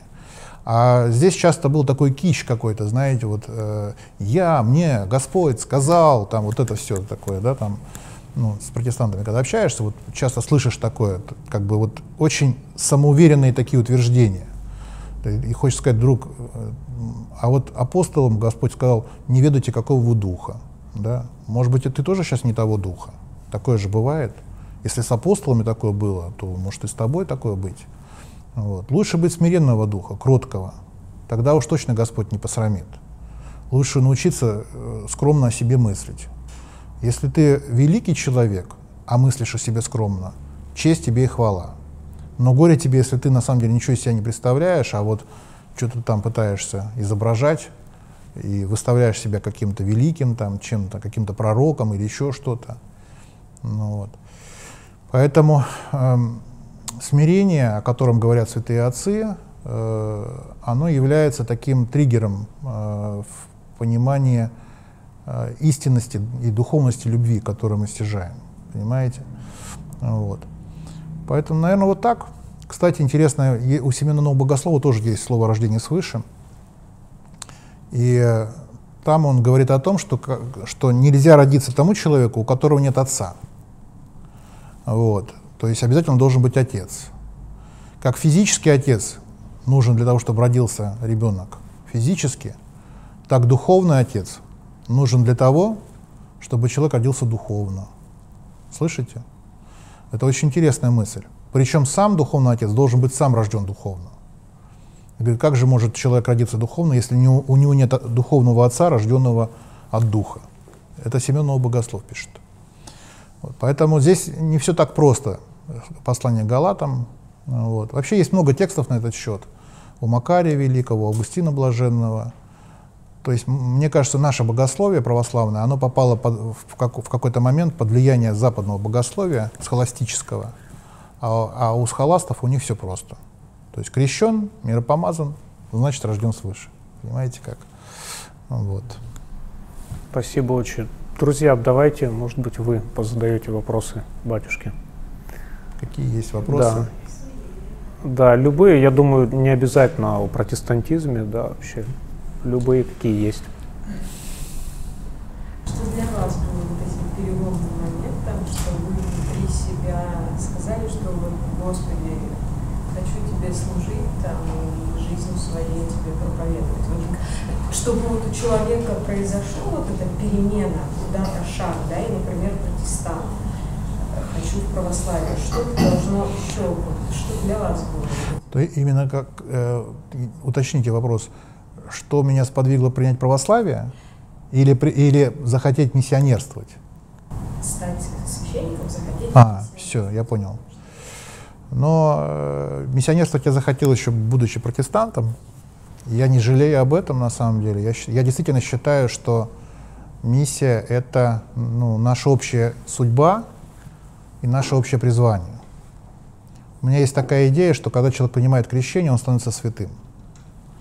И знаете, вот и, и сейчас я поделюсь с вами одной идеей, как вы к этому отнесетесь. Вот смотрите, человек в крещении становится святым. И если бы Господь брал бы такого человека сразу на небеса, он бы сразу спасался бы. Он бы сразу сто процентов был бы на небесах в раю. Но Господь его оставляет, подвергая его искушениям и соблазнам, да, вот, и человек в основном отпадает от Бога и грешит. То есть нарисуем такую картинку. Есть некий город, в этом городе а, свирепствует чума, и есть больница, в которой человек лечится, исцеляется от чумы. Хорошая, замечательная больница, оказывает качественную медицинскую помощь. И вот врач, главврач, принимает людей, исцеляет их, а потом обратно отправляет в город, зная, что они заболеют снова этой чумой. Что мы про этого врача скажем? Да? А ведь именно Господь так и делает почему-то. Он нас исцеляет, а потом обратно отправляет. И вот теперь, э, почему Господь так делает? Представим себе момент, когда Дух Святой сошел на апостолов, апостол Петр проповедовал, три тысячи человек крестилось, и вот Господь взял бы эти три тысячи человек на небеса. Что бы было бы? Конец света, друзья. На этом история человечества земная закончилась бы. Поэтому Господь, Он не забрал их, оставил их на земле, э, для того, чтобы они продлили существование человеческой цивилизации и могли другим людям дать знания о спасении. То есть человек, если бы вот взяли бы эти 3000 человек, Господь бы взял на небеса, они гарантированно 100% попали бы в рай, зато все, все остальные гарантированно пошли бы в ад. Поэтому Господь рискует этими тремя тысячами, да, э, ради того, чтобы все остальные смогли хоть какой-то шанс к спасению получить. Понимаете? Таким образом, ну, получается, что сама судьба человеческой цивилизации, она как-то связана с миссией. То есть Господь откладывает времена последнего своего э, суда и времена своего пришествия э, именно в связи с, с возможностью как можно большее количество людей охватить миссией. Апостол Павел говорит в одном месте, послание Галатам, что даже если кто-то превратно проповедует Христа, для меня и это в радость. Вот, понимаете? То есть э, я считаю, что э, ну, протестанты, они не, явля... не, превратно проповедуют Христа, то есть они не ищут своего, они искренне желают э, спасения человеку. Поэтому э, пускай это будет для нас радостью, что они как-то людей вовлекают, помогают, объясняют, как умеют.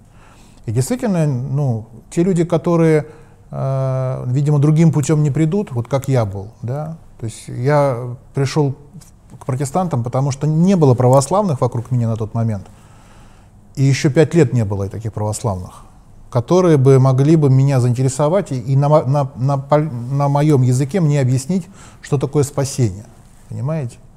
То есть именно протестанты, они нашли язык диалога со мной и сумели меня вовлечь в изучение Писания и в, в молитву, и какую-то там духовную жизнь и так далее. Вот. А потом появились православные, и уже дальше начался какой-то диалог там и так далее. Поэтому, что касается миссии, все понятно. Что касается э, священнического служения, для меня это самого это какая-то тайна. Я сам не выбирал, наверное, себе служение священническое. Мне просто стали все говорить, что тебе надо быть священником, тебе надо быть священником. Когда я, я еще был протестантом, и, и помню, я э, дружил с одним человеком, он был евангелистом, назывался, это, они сами себя назвали евангелисты, но он не был писятником, то есть такие евангелисты, у которых не было э, вот этой практики говорения на языках. И он такой был человек, который везде ходил, к баптистам, к писятникам, дружил с методистами, с адвентистами седьмого дня, такой вот человек был. И он очень много читал святых отцов. И он очень много мне там каких-то вещей рассказывал, чего-то я не понимал. Он мне дал такую идею, говорит, вот было бы хорошо взять у православных вся, самое лучшее, а все плохое оставить. Вот. Я такой, ух ты, какая классная идея. Я с этой идеей поехал к батюшке православному. Э, вот, в Шуваловский парк, там отец Николай был такой Головкин, сейчас уже он архимандрит. Э, вот. И вот этот батюшка, я к нему приехал, и помню, как у них закончилась там литургия, э, они пошли в трапезную, и после, после трапезы они запели этот тропарь «Благодарим Тебя, Христе Боже наш, яко насытил нас и земных Твоих благ, но яко посреди учеников Твоих пришел и спаси мир дая им». И тут вдруг я понял, что в тропаре поется, что мы ученики Христа. Я думаю, стоп, как это, подождите.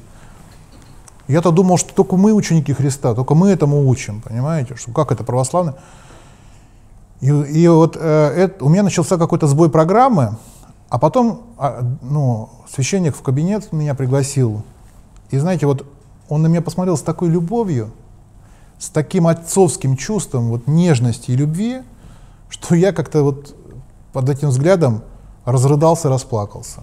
И я понял, что мне уже все, как бы я, я не могу оставаться в протестантизме, вот что-то со мной такое произошло, какие-то новые чувства возникли.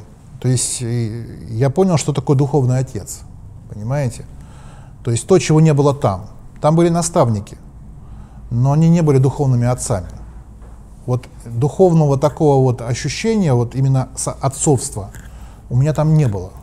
То есть я чувствовал себя там какой-то, ну, в плане ну, наставничества был такое как бы ощущение, вот как с коучем ты общаешься, понимаете? То есть да, были дружеские отношения, с коучем можно дружить, но вот именно отцовства не было. Вот ощущение, что перед тобой отец, который имеет опыт, который э, мудрый, который любит, который э, правильно делает, который может повести тебя за руку за собой. И он не, не, сам не попадет в беду, и тебя ни, ни, ни в какую беду не приведет. Вот. И э, тогда вот он мне сказал, что, говорит, я знаю, что ты станешь священником. Вот этот отец Николай, он мне сказал, я знаю, что ты станешь священником. Интересная, забавная ситуация такая. Э, у меня мама с папой в разводе, папа живет на Урале, и года 4 или 5 тому назад я к нему ездил, говорю, слушай, пап, такая ситуация, э, ну вот у нас бессмертный полк, я бы хотел бы про дедов побольше, про наших знать, кто вот воевал, там все. А кто наши деды? И вы знаете, что он мне говорит? Ну, у нас, я, я как бы тебе не говорил, но у нас половина дедов священники православные, половина старообрядческие наставники. Я говорю, нормально. Понимаете как? Вот. Я говорю, а что ты мне не говорил? А он говорит, ну ага, тебе скажи, ты, говорит, член этой дружины, председатель этого отряда, там, самый такой ленинец, комсомолец, там, все это. У тебя такие перспективы там были, там. Да, и мы как бы особо не церковные люди были, и как-то не сильно этим хвастались. Вообще я, я, я не считал, что нужно этим хвастаться. Это скорее больше такой повод для, э, в то время, для тревоги определенной, да. Вот. Тоже интересная ситуация. А, я 4 года был духовником казачества и всегда всем говорил, я сам не казак, и, ну, я очень сочувствую настоя... ну, как, как бы казачьи идеи, и мне очень нравятся настоящие, каза... настоящие казаки, а ряженые не нравятся. Вот. Приезжаю к отцу вот как раз вот в этой встрече, кроме того, что я про священников, своих дедов, прадедов узнал там, а тут еще дядька заезжает к нам в гости, казачьей форме, в форме казачьего атамана. Я говорю, так, подожди, а это э, как это? Он говорит, да мы вообще-то казаки уральские. Я говорю, на тебе, еще и казаки мы. Понимаете, как полезно с отцом общаться на старости лет. Вот. Так что э, здесь, наверное, действительно какой-то существует путь определенный, который не всегда мы осмысливаем и понимаем логически. Просто Господь, Он э, создает какие-то вот такие условия, да, то есть вот, что ты быстро это все и легко и с радостью проходишь. То есть, во-первых, радость должна быть, ты испытываешь от Божьего пути радость, да, даже хоть и могут быть скорби, но, ну, там какие-то трудности, но все равно радость как бы является таким критерием того, что ты э, правильно идешь. Вот. Во-вторых, э, у тебя начинает все получаться. Господь тебе ведет, помогает и так далее. Да? То есть, несмотря на препятствия, все равно в целом ты, ты, ты начинаешь делать что-то такое, что, может быть, э, не всегда логически понятно. И, может, да, вообще должно быть по-другому. Да? То есть, когда Господь э, тебя ведет, то э, открываются самые старые двери, которые уже заржавели, так сказать, они никогда не открывались. Там, понимаете? И решаются такие проблемы, которые никогда не решались. И тут такое происходит там. Ну, это отдельная история там разных чудес. Я как-нибудь будет еще возможность, может, расскажу вам. Я насмотрелся чудес в своей жизни. Вот. Очень вот насчет миссионерства я хотел спросить. Э, вот вы сейчас сказали, что э, миссионерское сознание должно быть свойственно православному христианину, что это некое естественное состояние христианина. Но по сравнению с протестантами мы, конечно, в этом отношении проигрываем. То есть у них основная заточенность такая на миссионерство, А у нас как бы вроде бы на духовную жизнь, но получается, что правильная духовная жизнь, она должна давать плоды миссионерские в том числе. Но почему-то не получается. И еще вот сразу хотел бы э, отметить такую проблему, что э, человека в церкви у нас учат быть смиренным, там, не выпячивать себя, да, как-то э, быть последним, а не первым на всякий случай. А, вот, а в, и в то же время, получается, надо идти и проповедовать. Вот как, как это совместить, да, если человек хочет правильно спасаться, учиться смирению и так далее? Доктрина православной миссии отражена в словах Силуана Афонского. Звучит она так. Я бы вообще хотел бы, чтобы вот вы запомнили эту фразу. Если ты смиришь себя, Дух Святой покажет тебе Господа нашего Иисуса Христа. И тогда ты захочешь вопиять о нем по всей вселенной. Слышите? Если ты смиришь себя, Дух Святой покажет тебе Господа нашего Иисуса Христа. И ты захочешь о нем вопиять по всей вселенной. То есть э, причина миссии — это любовь и благодарность Богу. Разве мы против этого? Мы, как, мы же учим, чтобы человек э, любил Бога и благодарил Его, правда? Вот и все. Но как? Как, э, как полюбить Бога? Для этого ты должен пережить опыт встречи со Христом. Увидеть Господа нашего. Не обязательно увидеть Его в виде, ну, в своем как бы истинном обличии, да, но видеть Его в обстоятельствах жизни, увидеть Его в ситуациях, увидеть Его в другом человеке. Да? А что для этого нужно сделать? Как Его увидеть? Никак. Пока тебе Дух Святой его не покажет, ты его никак не увидишь. А как сделать так, чтобы Дух Святой тебе этого, его показал? Смирить себя. Начать с этого. С этого. Поэтому смирение, это пер, настоящее смирение, подлинное, это самый главный мотиватор миссии. По итогам получается. То есть ты себя смиряешь по-настоящему. Ты чувствуешь действие Святого Духа, Дух Святой показывает тебе Христа, ты наполняешься радостью, ты хочешь эту радость разделить с другими людьми. Понимаете? Вот. Ты, может быть, не умеешь говорить, и тебе это не дано. Но для Господа ты все равно миссионер. Почему? А у тебя миссионерское сердце. Ты хочешь поделиться своей любовью и радостью. Понимаете? Вот и все. Ты весь светишься, ты весь сияешь, ты солнышко для всех, ты всем все прощаешь, ты всех обнимаешь, ты берешь весь, все удары на себя. И тебе Господь еще больше дает силы. Тебе Господь еще больше посылает утешение. Понимаете, друзья? Ну вот, поэтому смирение никак не мешает миссии. А вот проблема в том, что есть так называемое лжесмирение. Здесь проблема. Вот. Как знаете, я вам нарисую такую картинку. Я служил в одном храме в деревне.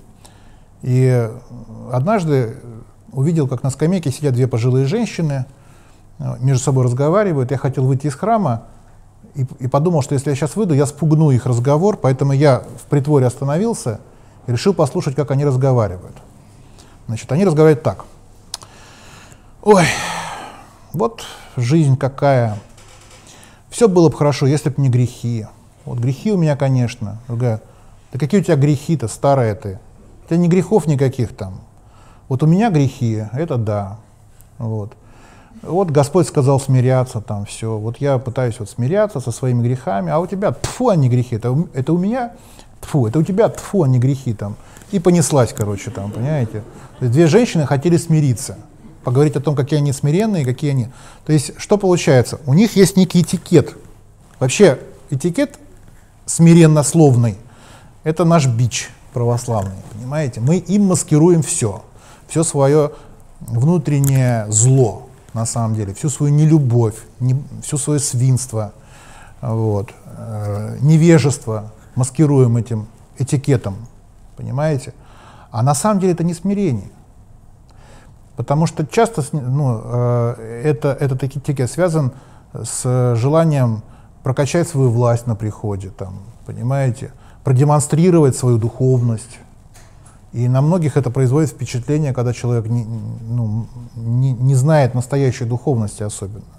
То есть есть такая, э, вот как я вам рассказывал про протестантов, которые нашли гроб православного, там, да, нашли мобильный телефон, Вот у нас по, по отношению к смирению тоже так же, мы также находим такого же православного, точно так же с мобильным телефоном, и точно так же пишем такие же там э, работы о том, о, о деле мобильных телефонов в формировании нашего смирения.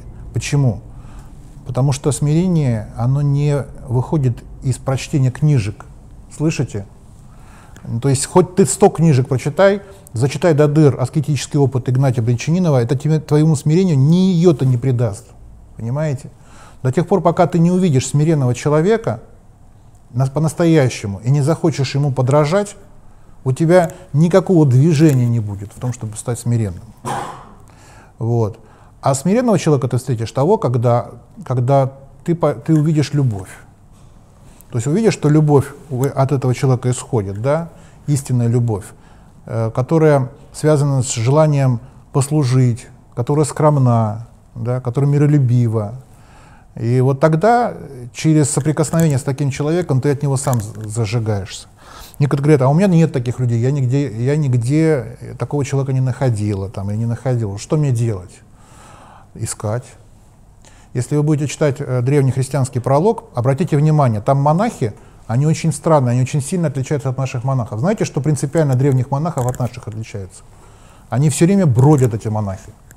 Вот э, там Ава, там такой-то, пошел в монастырь такой-то, чтобы поговорить с Авой Исаией, там, этот монах пошел сюда, этот монах пошел сюда. То есть они куда-то пошли. А что они ходят? Они э, ходят к тем монахам, у которых есть тот опыт, которых у меня нету. Да, то есть вот у меня страсть какая-то, я сребролюбивый. И я ищу такого монаха, который победил эту страсть. И ради него я хожу по всей Нитрийской пустыне. А это, извините, тогда на жаре там не было шоссейных дорог, не было там э, интернета, где можно было уточнить навигацию и так далее. Там можно было с разбойниками столкнуться, тебя мог лев сожрать, еще что-нибудь произойти, понимаете? И человек мог потратить на поиски этого старца 10, 15, 20 лет, понимаете? Чтобы найти человека, который справился с твоим недугом, и послушать его, побыть с ним, помолиться с ним, самое главное, с этим человеком. И считалось, что если я с ним помолился, то вот, э, значит, у меня появилось появился уже такой же опыт, и я уже могу тоже так же бороться. Но через, конечно же, восприятие э, этого опыта через беседу, через разговор, через подражание, через э, то, что этот монах за меня помолится. Понимаете? А я за него помолюсь, и, может быть, тоже ему каким-то опытом пригожусь. То есть это опыт общения, совместной молитвы, опыт совместной любви, но самое главное, что он не является бюрократическим опытом. Он не, не э, выстраивается вокруг некой схемы, методички какой-то, которая четко прописывает алгоритм там, и так далее. Да? То есть это жизнь в Духе Святом, э, где каждый человек э, ищет водительство Божьего, искренне ищет, и э, готов подчинить себя такому человеку, который выше тебя, выше, выше по своим нравственным качествам, а не по своему положению даже вот в, в иерархии там, и так далее. Понимаете? Вот. Это очень много нам дает. Моя любимая фраза, а вот э, я ее уже как-то произнес, что чтобы все мы, держась головы, через посредство взаимоскрепляемых связей, действия каждого в свою меру, прирастали в любви. Вот это из послания к Ефесянам. Слова такие замечательные, да? Что говорится? Чтобы мы все держались главы. Глава — это Христос, да? Через посредство взаимоскрепляемых связей. Это просто потрясающая фраза. Она говорит нам о том, что вот эти горизонтальные связи, взаимоскрепляющие, они нам необходимы для того, чтобы мы могли иметь любовь. Вот. Одна из таких замечательных притч, которая меня трогает мое сердце, знаете, есть такая притча, как, как отец надзидал сына, что такое ад и рай. И говорит, вот, сынок, представь себе, говорит, большой стол, э, за столом сидят люди, и у них к, к рукам приделаны огромные метровые ложки. И каждая своей ложкой пытается зачерпнуть еду, естественно, ничего не получается, еда разлетается, тарелки разбиваются, кувшины переворачиваются, все друг друга друг на друга орут, каждый пытается сам себя накормить, ничего не получается, все, это ад. А рай что такое? Говорит, представь себе большой зал, стол с едой, у каждого к рукам приделана метровая ложка, и каждый своей ложкой другого кормит.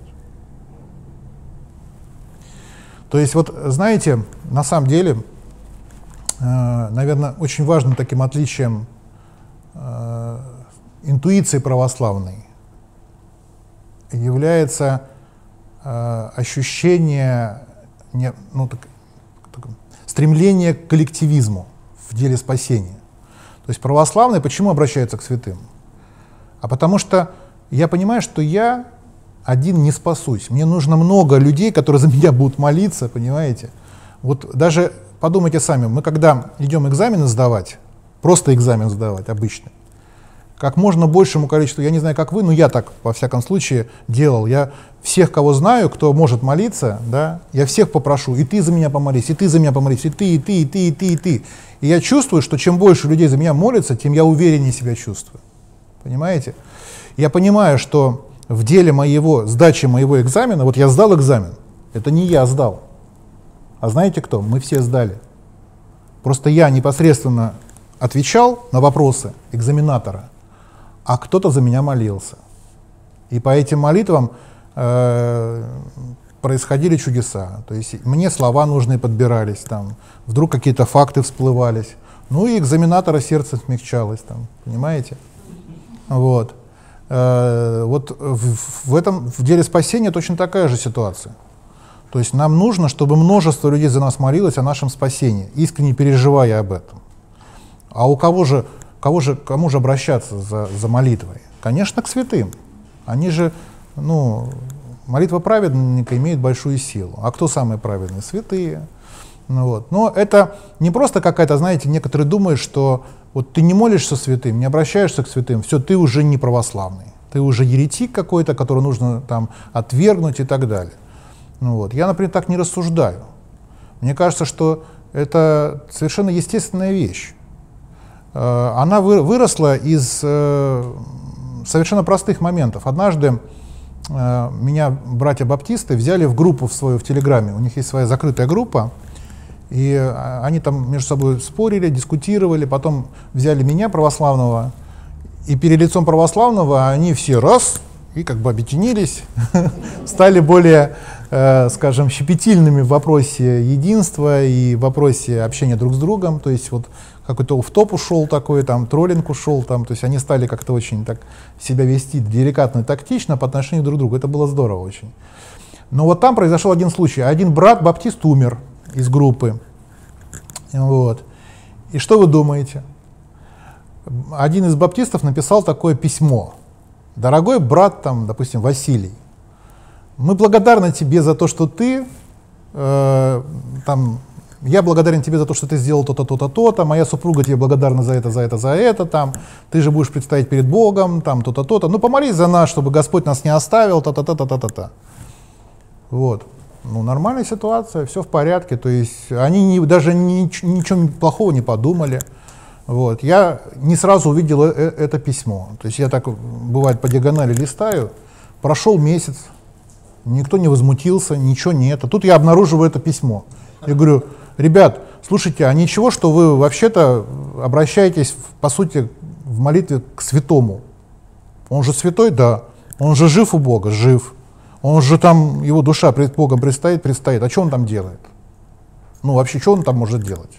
Ну, кроме как молиться, пока мы не знаем, что он может там делать. Ну, точно он молится, наверное. Ну, вот вы обратились к нему за помощью, все, вот, пожалуйста, вам обоснование слушай, как они там начали дискутировать по этому поводу, я говорю, никого не, никого не напрягало, вот, а тут вдруг раз в, в, ну, вступили в дискуссию. Но в конечном итоге тот, кто это сделал, кто написал письмо, его оправдали, сказали, что это допустимо, что это это самое. Вот. Ну, достаточно разумные, на самом деле, ну, были придуманы аргументы. Ведь действительно Писание нам не запрещает этого. А все, что не запрещено, то разрешено. Вот и все. Вот. Есть запрет на, на обращение к мертвым э, в Писании, да, но ведь э, кого называет Писание мертвым? Например, э, есть такие слова, как, как Христу обращается молодой человек и говорит, позволь мне прежде похоронить отца моего, потом я пойду за тобой. А Господь ему говорит, предоставь мертвым хоронить своих мертвецов. То есть, конечно, нет смысла просить молиться этих людей. Понимаете? То есть смысла нет. Они хотя физически живы, но они духовно мертвы. И Господь не слышит их молитв. Э, в книге пророка Исаия написано, «Приходите ко мне, обратитесь ко мне, и я услышу вас». А, а, а, а вначале он пишет так, «Когда вы обращаетесь ко мне и молитесь, я не слышу вас», написано так, «ваши руки полны крови». То есть, если ты упорствуешь в грехах, если ты не, не исправляешь свою жизнь, хоть ты все каноны прочитай, все акафисты прочитай, это тебе ничего не даст. Ты сначала исправь свою жизнь, раскайся в своих грехах, и потом можешь к Богу обращаться. И ты для Бога жив. А, а если ты физически умрешь, ты остаешься для Бога живым? Конечно. То есть что-то изменилось в твоих отношениях с Богом от того, что ты физически умер? Нет, ничего не изменится. Бог перестанет тебя меньше любить? Нет, не перестанет. Он точно так же тебя любит, точно так же тебя слышит, и ты точно так же ты к нему будешь обращаться, к Богу, и он будет тебя принимать с любовью. Понимаете? Поэтому э, у православных у них такая замечательная есть идея все общения христиан всех времен и народов э, вот вместе друг с другом, понимаете? То есть для православных нету времен и нету географических разделений. То есть он сегодня попросил там православный э, свою соседку православную, с которой вместе в храм ходит, там бабу Юлю помолиться, да. Он попросил э, своего друга верующего Василия какого-нибудь Иванова пом помолиться за него.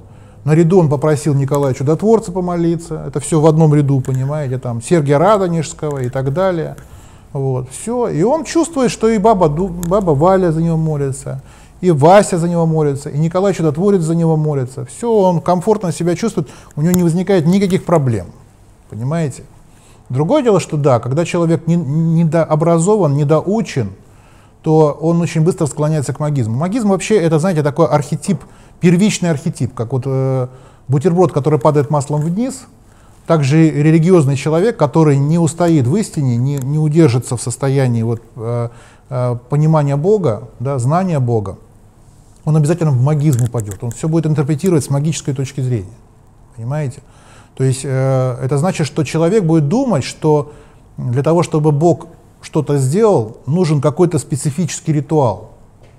То есть Бог действует не в силу ваших с Ним отношений, да? не в силу твоего сердечного чувства, а в силу правильно выполненного ритуала, вне зависимости от того, какая э, у тебя нравственная ситуация. Вот в чем проблема такого человека. Но это вопрос невежества, которое касается вот, людей всех времен, ну то же самое, всех стран мира, всех цивилизаций и так далее. Нам, православным, в этом отношении нужно очень-очень много поработать, потому что мы в основном понакрестили этих людей, вот, которые остались э, вот в этой магической парадигме, они в ней живут много-много лет, и, в общем-то, большинство из них и не хочет из нее выходить, к сожалению. Вот. Так. Да, спасибо очень. Может быть, есть вопросы, еще какие-то комментарии, конструктивная критика? Да. Хотелось бы чуть глубже услышать про, про смирение. То есть как его снискать смирение? Как его снискать? Ну, например, у Семенова Богослова есть такая фраза – Тщательное исполнение Божьих заповедей приводит человека к осознанию его немощи. Вот берем заповедь. Не судите, да не судимы будете. Э, например, я принимаю решение завтрашнего дня, вот я, я поднимаюсь в 7 утра, и с 7 утра до 10, веч, до, до 10 утра, то есть 3 часа, я никого не осуждаю. Но по-настоящему. То есть я не осуждаю в мыслях, не осуждаю в чувствах, не осуждаю в словах, мимикой, жестами и так далее. Но только три часа. То есть я себя контролирую, пытаюсь контролировать, чтобы вот никого не осудить. Я вас уверяю, через 15 минут у меня наступит разочарование. То есть я уже пойму, что я уже десятерых осудил, если не, не жестом, так словом, если не словом, так мимикой, там, ну уж точно сердечным чувством, понимаете? То есть это на самом деле очень тяжело выполнить Божью заповедь. Даже три часа. А что уже говорить про всю жизнь? И тогда зачем мне это нужно? Мне это нужно, чтобы я понял, какой я беспомощный человек перед Богом. Понимаете? А ведь действительно я-то себя чувствую нормальным в целом. Я-то чувствую, что у меня все в порядке. И тут вопрос вот в чем. Когда ты себя чувствуешь в порядке, ты не ищешь спасения. И тогда спасение к тебе не придет. Потому что спасение приходит только к тому, кто ищет спасение. Понимаете? Ну вот. Э, Игнатий Бринчанинов говорит такие слова. «Дело через заповеди человеческих исполняется, если нет у него смирения, да, высокоумием, высокомерием и гордостью. Ненавистью он платит тому, который осмеливается отворить свои уста для самого благонамеренного противления его правде, считая себя достойным и предостойным наград небесных и земных.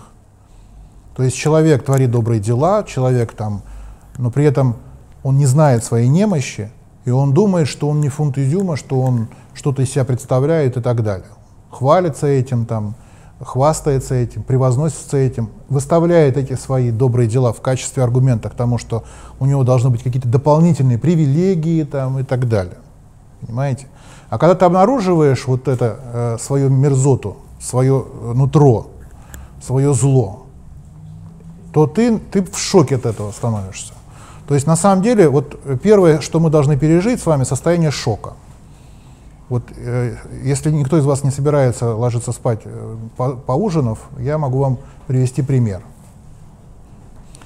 Знаете, есть такой глист, бычий цепень.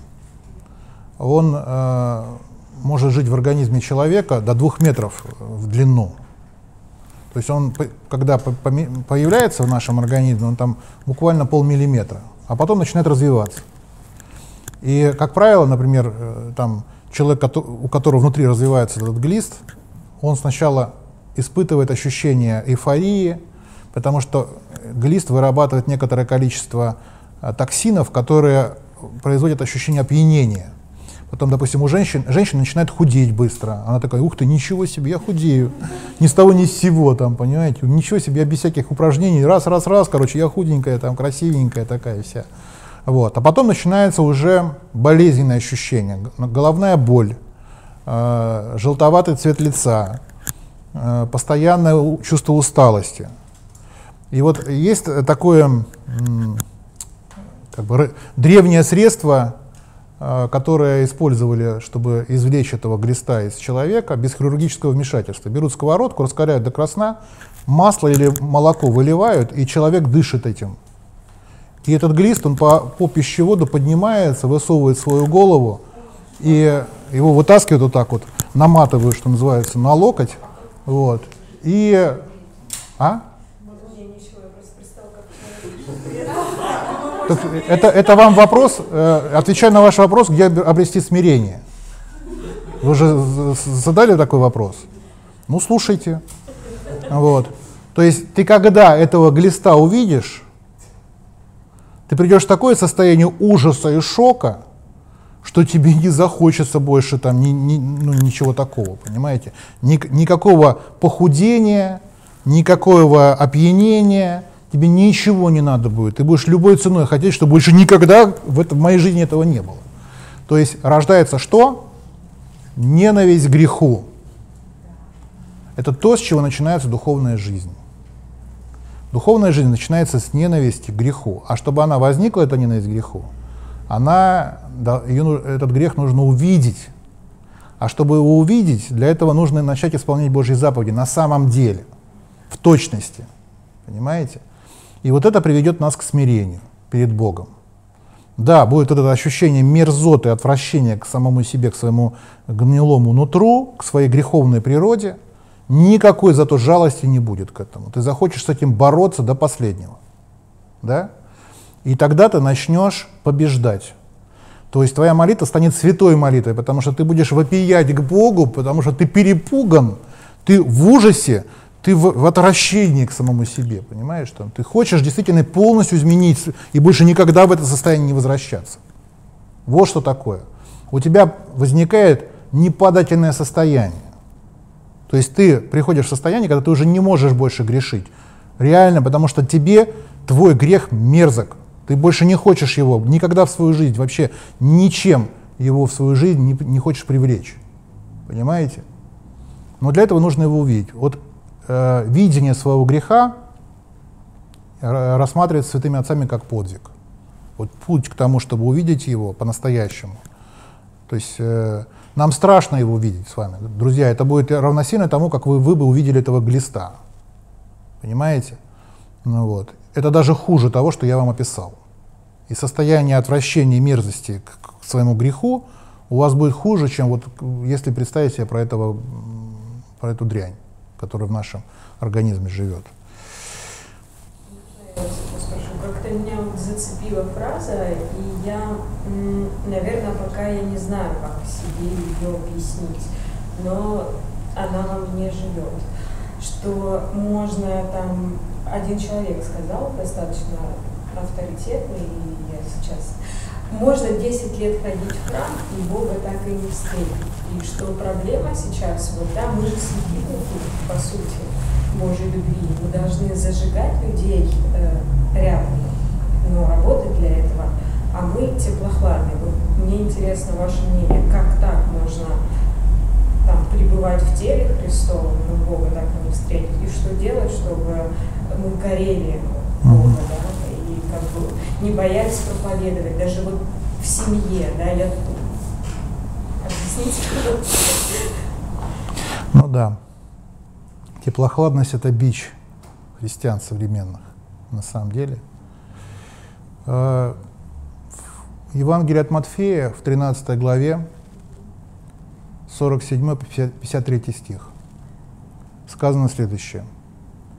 Царство Небесное – подобно неводу, куда попадает разная рыба.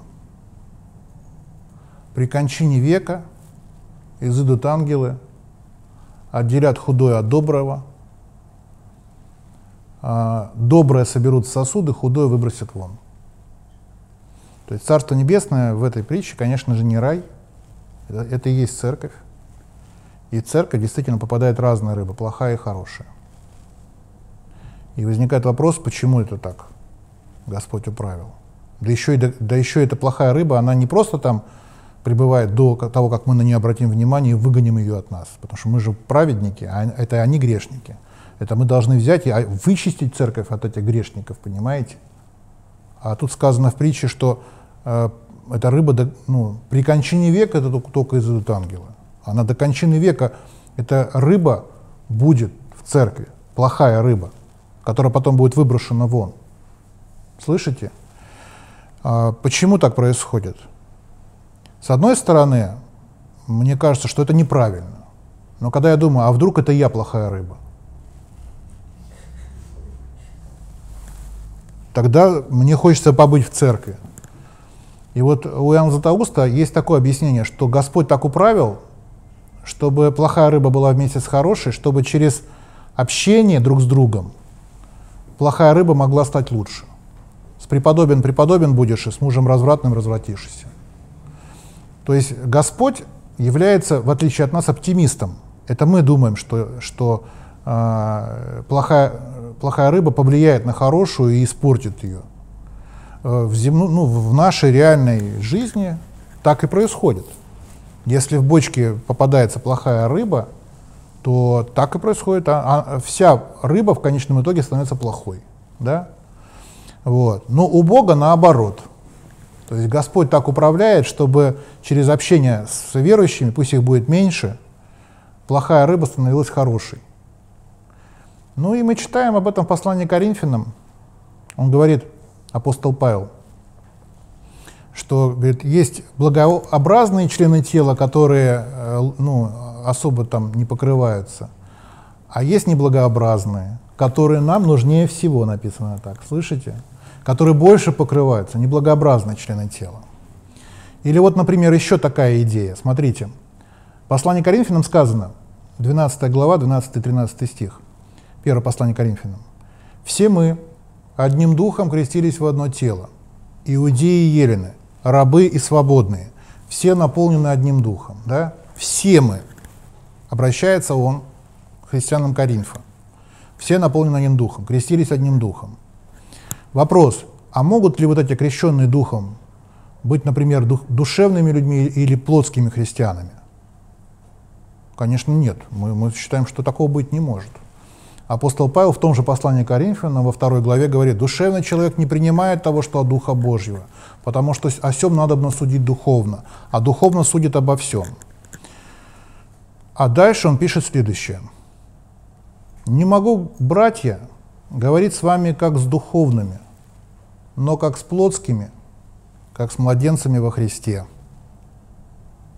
Это те самые христиане плотские, которым он впоследствии скажет, все мы одним духом крестились в одно тело, иудеи ели на рабы свободные. Это какой-то парадокс. Как такое может быть? Я думаю, что Господь, Он э, посылает Духа Святого ну, максимальному количеству людей для того, чтобы каждый имел шанс к спасению. И в этом нет никакой нашей заслуги. Вот. А потом он дает возможность человеку проявить себя. Э, вспоминается высказывание Авы Амония, если не ошибаюсь, это второй том добротолюбия. Я недословно его, его сейчас вам воспроизведу, но просто смысл очень важный. Ава Амония пишет, «Господь, видя сердца чистые, посылает человеку радость для духовного делания. Потом же, желая испытать благодарность человека, Господь отнимает у него эту радость. Некоторые, э, впадая в тяжкие испытания, в скорби и болезни, не вспоминают о предыдущей благости, не обращаются к Богу и не идут путем праведным такие не есть христиане, они не имеют Святого Духа, они не, э, не, позна, не познали Бога. Другие же, вспоминая о прежней радости общения с Богом, сохраняют ревность служения Ему, благодарят Бога и э, преодолевают трудности, уповая на Его помощь таковым Господь посылает Духа больше прежнего. И дальше последняя фраза. Такую печать Господь ставит на всех любящих Его. Как вам? М? То есть Господь дает человеку, словами Паисия Святогорца, конфету на, потом отнимает эту конфету и дальше испытывает человека. Что, что человек испытает? Зачем это делается? А для того, чтобы человек сначала пережил опыт встречи с Богом.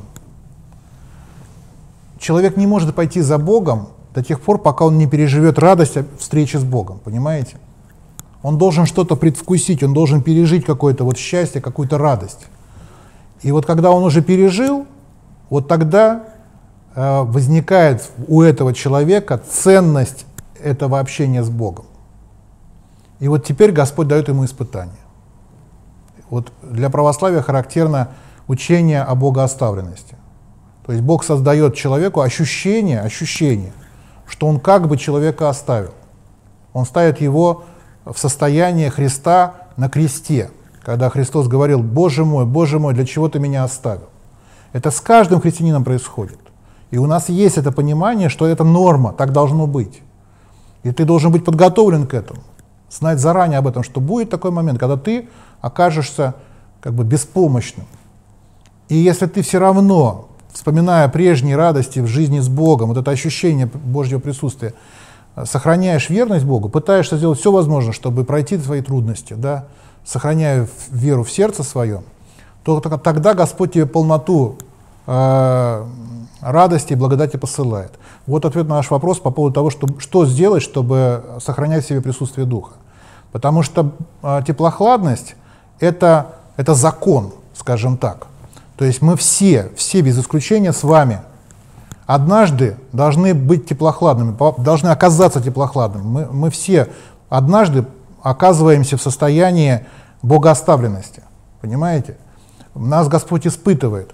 Но если мы будем верны Ему, если мы все равно пытаемся э, бороться с грехом, если мы пытаемся Богу служить, пытаемся быть Ему верными, несмотря на то, что мы не испытываем никаких ощущений э, радости, нет ощущения того, что ты там принят, понят, осмыслен, там еще что-то. Возможно, что вы даже испытываете ощущение несправедливости какой-то, каких-то гонений, э, что вас кто-то не, ну, отвергает или клевещет на вас, да, то, э, несмотря на это, вы все равно идете Э, к Богу, ищите Его руководство.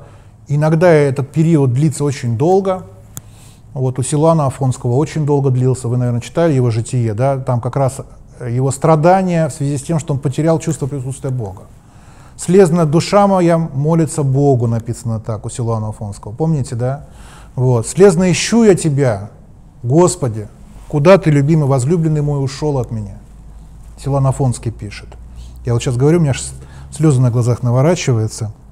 Насколько действительно вот люди, э, любящие Бога, они, сколько они преодолели трудностей, скорбей, болезней, испытаний, унижений и клеветы даже и от своих братьев. Понимаете? Ради того, чтобы э, остаться Богу верными. А кто-то нет. Он, э, человек, раз столкнулся даже с небольшими проблемами, и он уже все, ручки опустил, ножки свесил, в уныние впал, и все. То есть человек оказался теплохладным, а потом вообще холодным, потому что он труп. Вот и все. Поняли? Да, вот так, друзья. Спасибо очень. Тёма хотел, по-моему, что-то сказать, да? Да, хотел спросить. а, ну, сейчас тема популярна такая, да, достаточно нахождение себя, своего предназначения, своего вот, э, места в жизни, да. Вот. И если, вот, допустим, к вам ну, такой человек придет, спросит, да, вот, получать, вот, как понять, что я нахожусь на своем месте? Ну, какое-то, что-то есть такое, да, вот, то есть не могу понять, вот, на своем месте или на своем, то есть есть какое-то колебание. Ты понимаешь, что какая-то вот как пустота какая-то не заполнена, да, то есть частично ты понимаешь, что вроде на своем месте, но в то, то же время не на своем месте. То есть и вот это вот колебание присутствует, и вот как понять, я понял. Господь тебя, ты на своем месте находишься или нет, или стоит еще что-то поискать? У меня такая идея, что Господь дает нам многообразие путей. То есть э, мы ошибочно думаем, наверное, что у нас есть один какой-то правильный путь, остальные неправильные. Но это не так. У вас может быть 10 или 50 правильных путей. Каждый из них правильный. Каждый из них имеет свои плюсы и минусы. Просто есть пути вообще в принципе неправильные. Прежде всего, это пути, как, как, которые связаны с грехом. То есть первое, э, как бы фильтр, который мы должны применить по отношению к своему пути, нет ли на этом пути необходимости совершать грех мне. То есть если вы видите, что не, невозможно без греха э, мне этим заниматься, то значит это не, точно не Богом данный путь. Это искушение. Знаете, вот буквально недавно слушал, я, по-моему, какая-то то передача, что-то такое, а, то, что, в принципе, любая профессия, да, любое дело, которым ты занимаешься, да, так или иначе, оно связано все равно, там грех какой-то будет присутствовать. Поэтому совсем без греховной профессии не бывает. Нет, но одно дело, когда грех для тебя очевиден, ну, например, ты работаешь сутенером в публичном доме. Да? Очевидный же грех. Другое дело, когда грех не очевиден. Например, ты работаешь э, в какой-нибудь риэлторс, риэлторской компании, и тебе нужно сократить сотрудника, который плохо исполняет свои обязанности. Ну, у этого сотрудника, например, э, больная жена и трое детей. То есть в интересах бизнеса тебе приходится э, просто э, иначе ты бизнес не сохранишь, и, может быть, без работы останется четверо человек. Да? То есть ты, в, у тебя два варианта, два зла. Из двух зол надо выбирать наименьшее. Либо ты сокращаешь этого сотрудника, который создает неразрешимые э, противоречия и проблемы коллективу, либо ты рискуешь э, разрушить жизнь еще там, четырех человек, допустим, да? То есть и там грех, и тут грех. Но это другая ситуация. То есть на самом деле э, вот такой грех называется неук, ну, как бы неукоризненный. Смертный грех, он укоризненный. То есть это явное, стопроцентное нарушение воли Бога. А здесь ты, склад... ты э, находишься в, в, как бы в несовершенном мире просто. И ты просто обречен, э, занимаясь абсолютно любой деятельностью, не только бизнесом, э, такие выборы совершать. Бог знает об этом. Он, он позволяет тебе принимать решения, и он оправдает тебя, если ты ему потом на суде объяснишь, почему ты так поступил, и скажешь, что ну, зато я попытался четырех этих человек э, сохранить и дать им возможность зарабатывать и кормить свои семьи, к примеру, да? То есть надо понимать, что на суде можно оправдаться перед Богом в некоторых ситуациях. Вот, ну, если ты действительно, э, ну, я говорю, из двух зол выбираешь наименьшее. Вот, поэтому это не вопрос э, пути на самом деле, а вопрос несовершенства нашего устройства мира, так скажем. В этом мире несовершенном да, мы всегда сталкиваемся с такими вещами, куда бы ты ни пошел. Предназначение это про что-то другое. Вот тут на самом деле, если говорить про второй фильтр, который я бы включил, это все-таки радость. Приносит ли тебе твой труд радость? То есть, если ты не испытываешь радость от того, что ты делаешь, ну, это значит не твое, сто процентов. Иногда бывают люди, движимы э, рациональным подходом. Они думают, что, ну, я здесь могу больше денег заработать. Да, мне не, не, нрав, не радует это все, меня не вдохновляет это все, но я просто чисто понимаю, что здесь я заработаю. Ну вот. Но это не твой путь на самом деле. То есть, и что? Ну, заработаешь ты. Ну, съешь ты в течение всей своей жизни вместо 60 тонн еды 80 тонн еды. Вместо того, чтобы одевать одежду, вместо того, чтобы одевать одежду стоимостью там в общей сложности 10 миллионов за всю свою жизнь, ты оденешь одежду в 50 миллионов. И что?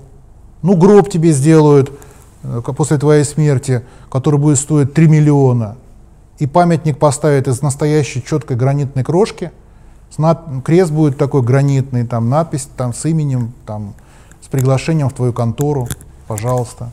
Вот. И что это даст тебе конкретно? Понимаешь? Ты заработал больше денег, а радости ты не испытал никакой. А если ты не испытал радости, ты никому ее не отдашь. Нельзя отдать то, чего у тебя нету. Правильно? Почему важно нам испытывать радость от, от нашего дела? Потому что тогда мы способны дарить радость. Мы сами испытываем ее, мы можем ее отдавать. Так устроен наш мир, понимаете? Если ты не испытываешь радость в, в, от своей деятельности, ну, значит, ты не сможешь ее подарить. Не испытываешь любви, значит, ты не сможешь ее отдать. Так, так, так устроен мир. Поэтому мой добрый совет – реагируйте на этот момент.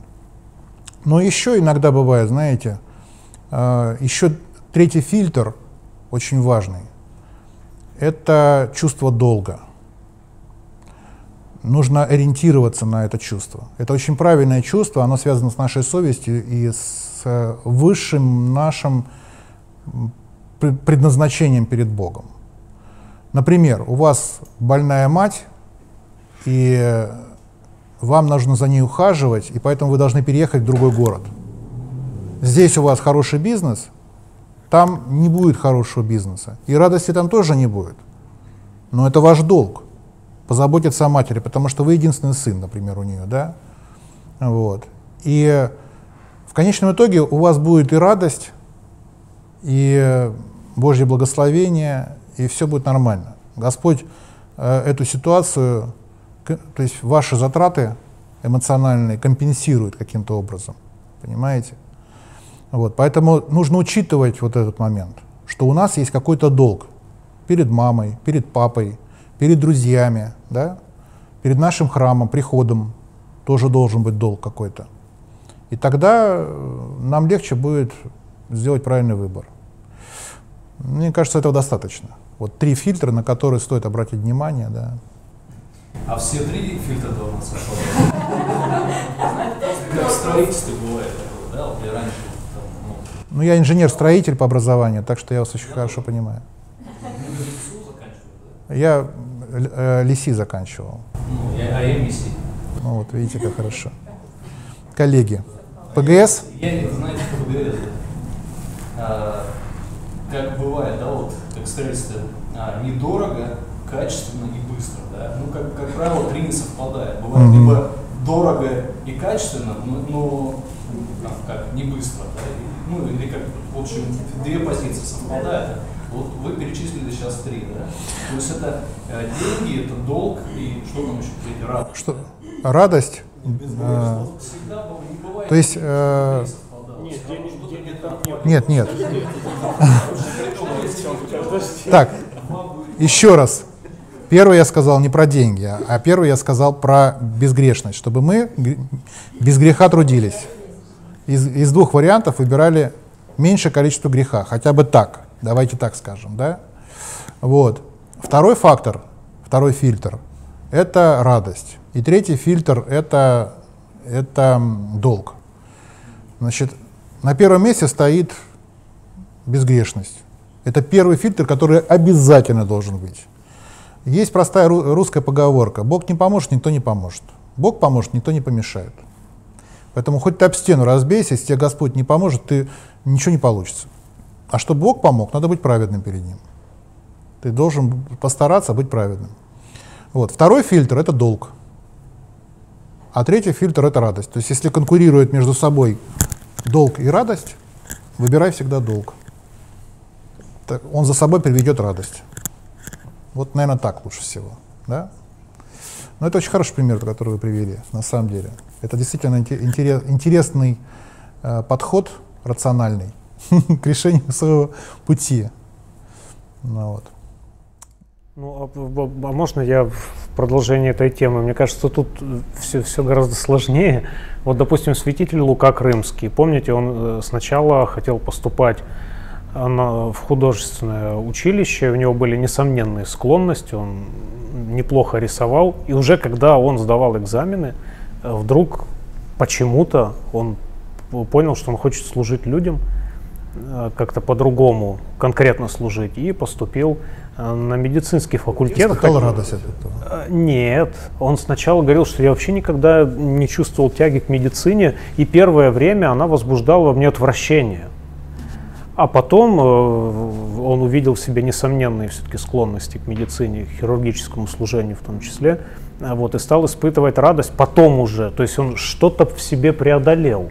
Э, Вот, э, допустим, Альберт Швейцер, э, знаменитый музыкант, который до лет 40-45 занимался исключительно музыкой, написал огромную монографию о Бахе, весь мир объездил с концертами, вдруг решает бросить музыку, потому что это людям ничего ощутимо не дает, проходит какие-то курсы врачебные, опять же, и едет в Африку лечить этих каких-то бедных там негритят. И через лет 30 получает Нобелевскую премию вот за свое служение.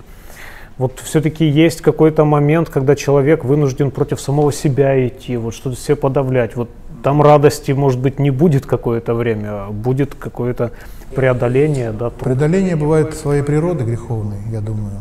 Но то тут же не о надо- греховной природе речь, вот со святителем Лукой, допустим. Ну, вы знаете, он хороший психолог, а, и, наверное, нам далеко до него, вот во- в понимании психологии. Он же, он же написал «Дух, душа тело», вы знаете, да? Э, он хороший, он хороший психолог, он для самого себя идеальный психоаналитик. То есть здесь надо понимать, что вообще э, в области психики и психоанализа есть аномалии просто. То есть есть какая-то степень погрешности, и, ну, и каждый из нас может оказаться этой, этой погрешностью, да, то есть в, в общем тенденции, скажем так. То есть я вам описал тенденцию, но надо понимать, что в- в- могут быть аномалии. Скорее всего, одно из двух. Либо э, именно он, э, его гениальность обусловлена его аномальностью, да, так часто бывает. Либо второй вариант, э, может быть, все гораздо проще, может, действительно это была просто борьба со своей греховной природой, просто он ее по причине того, что э, сначала он воспринимал мир глазами психолога, глазами ученого, и только потом, на, на старости лет, он уже, когда стал священнослужителем, пережил все свои болезни, и пережил все свои, все, все пережил, да, он э, даже фильм про него сняли, называется «Исцелить страх», по-моему, да, если кто это. Э, он уже начинал понимать мир в категориях греха и праведности, добра и зла. Вот, поэтому я не знаю, как бы он эту ситуацию, которую он описывал в молодости, э, с, самим собой, описал бы за год, например, до своей смерти. Да? Может, он сказал бы, что да нет, все просто, на самом деле, все гораздо проще. И во мне был, была борьба между плотью и духом. И все. Просто вот это плотское начало, оно, оно же тоже ведь интерпретирует себя в форме каких-то благородных устремлений часто. Да? Вот. Об этом написано в книге Игнатия Бринчинова «Слово о смерти». Кто читал, если там... Э, вообще это не о смерти, на самом деле, книга. Вернее так, она, конечно, о смерти, но в основном о духовной. Там говорится про действия падших духов. То есть там очень подробно объясняется, как бесы нас искушают. Там одна статья называется «Слово о чувственном видении духов», то есть когда ты очевидным образом их видишь.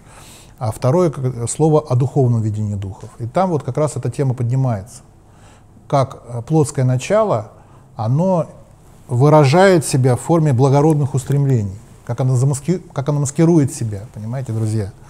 Вот. И для того, чтобы увидеть подноготную, для того, чтобы разоблачить это плотское начало, часто человеку недостаточно никаких знаний о самом себе. Нужна помощь духовника. Вот. Иначе это будет путь в прелесть. Поэтому, слава Богу, с ним все в порядке у нас, он святой. Ну вот как, как понять это, я, мне не хватает знаний об этом, и тем более я его лично не знаю. А, вот, и не, мне сложно сказать. Может быть, это, это как раз в случае аномалии. Такое бывает. То есть святость это иногда аномалия, то есть да. это выход за пределы человеческого, такого логики человеческой, да? Ну, есть э, примеры, э, ну, например, история Иова, это же аномальная история, это же ненормальная ситуация абсолютно, согласитесь со мной, да? То есть э, просто аномалия — это то, на что нельзя равняться. То есть это то, что мы не можем взять в пример. Именно потому, что она является отклонением от нормы. То есть пример, э, которому мы можем подражать, только если он соответствует норме. Ну, в духовной жизни такое бывает. Вот. Иногда в виде исключений. Спасибо очень. Ну что, друзья, мне кажется, я вот вспомнил слова из Евангелия, когда Христос явился ученикам на пути в Эммаус, был некоторое время неузнанным, да, а потом они его узнали в преломлении хлеба, и потом они сказали, не горело ли сердце наше, когда он шел с нами по пути, объяснял нам Писание. Вот, честно говоря, у меня сердце загорелось сегодня от общения с батюшкой. Вот, я думаю, это закон резонанса, когда человек сам горит и любит Слово Божье, и вот эту любовь транслирует другим. Это, наверное, есть настоящий миссионер. А, вот. Так что спасибо вам, дорогой отче. Спасибо, спасибо вам. всем Вы за беседу. Очень благодарные слушатели.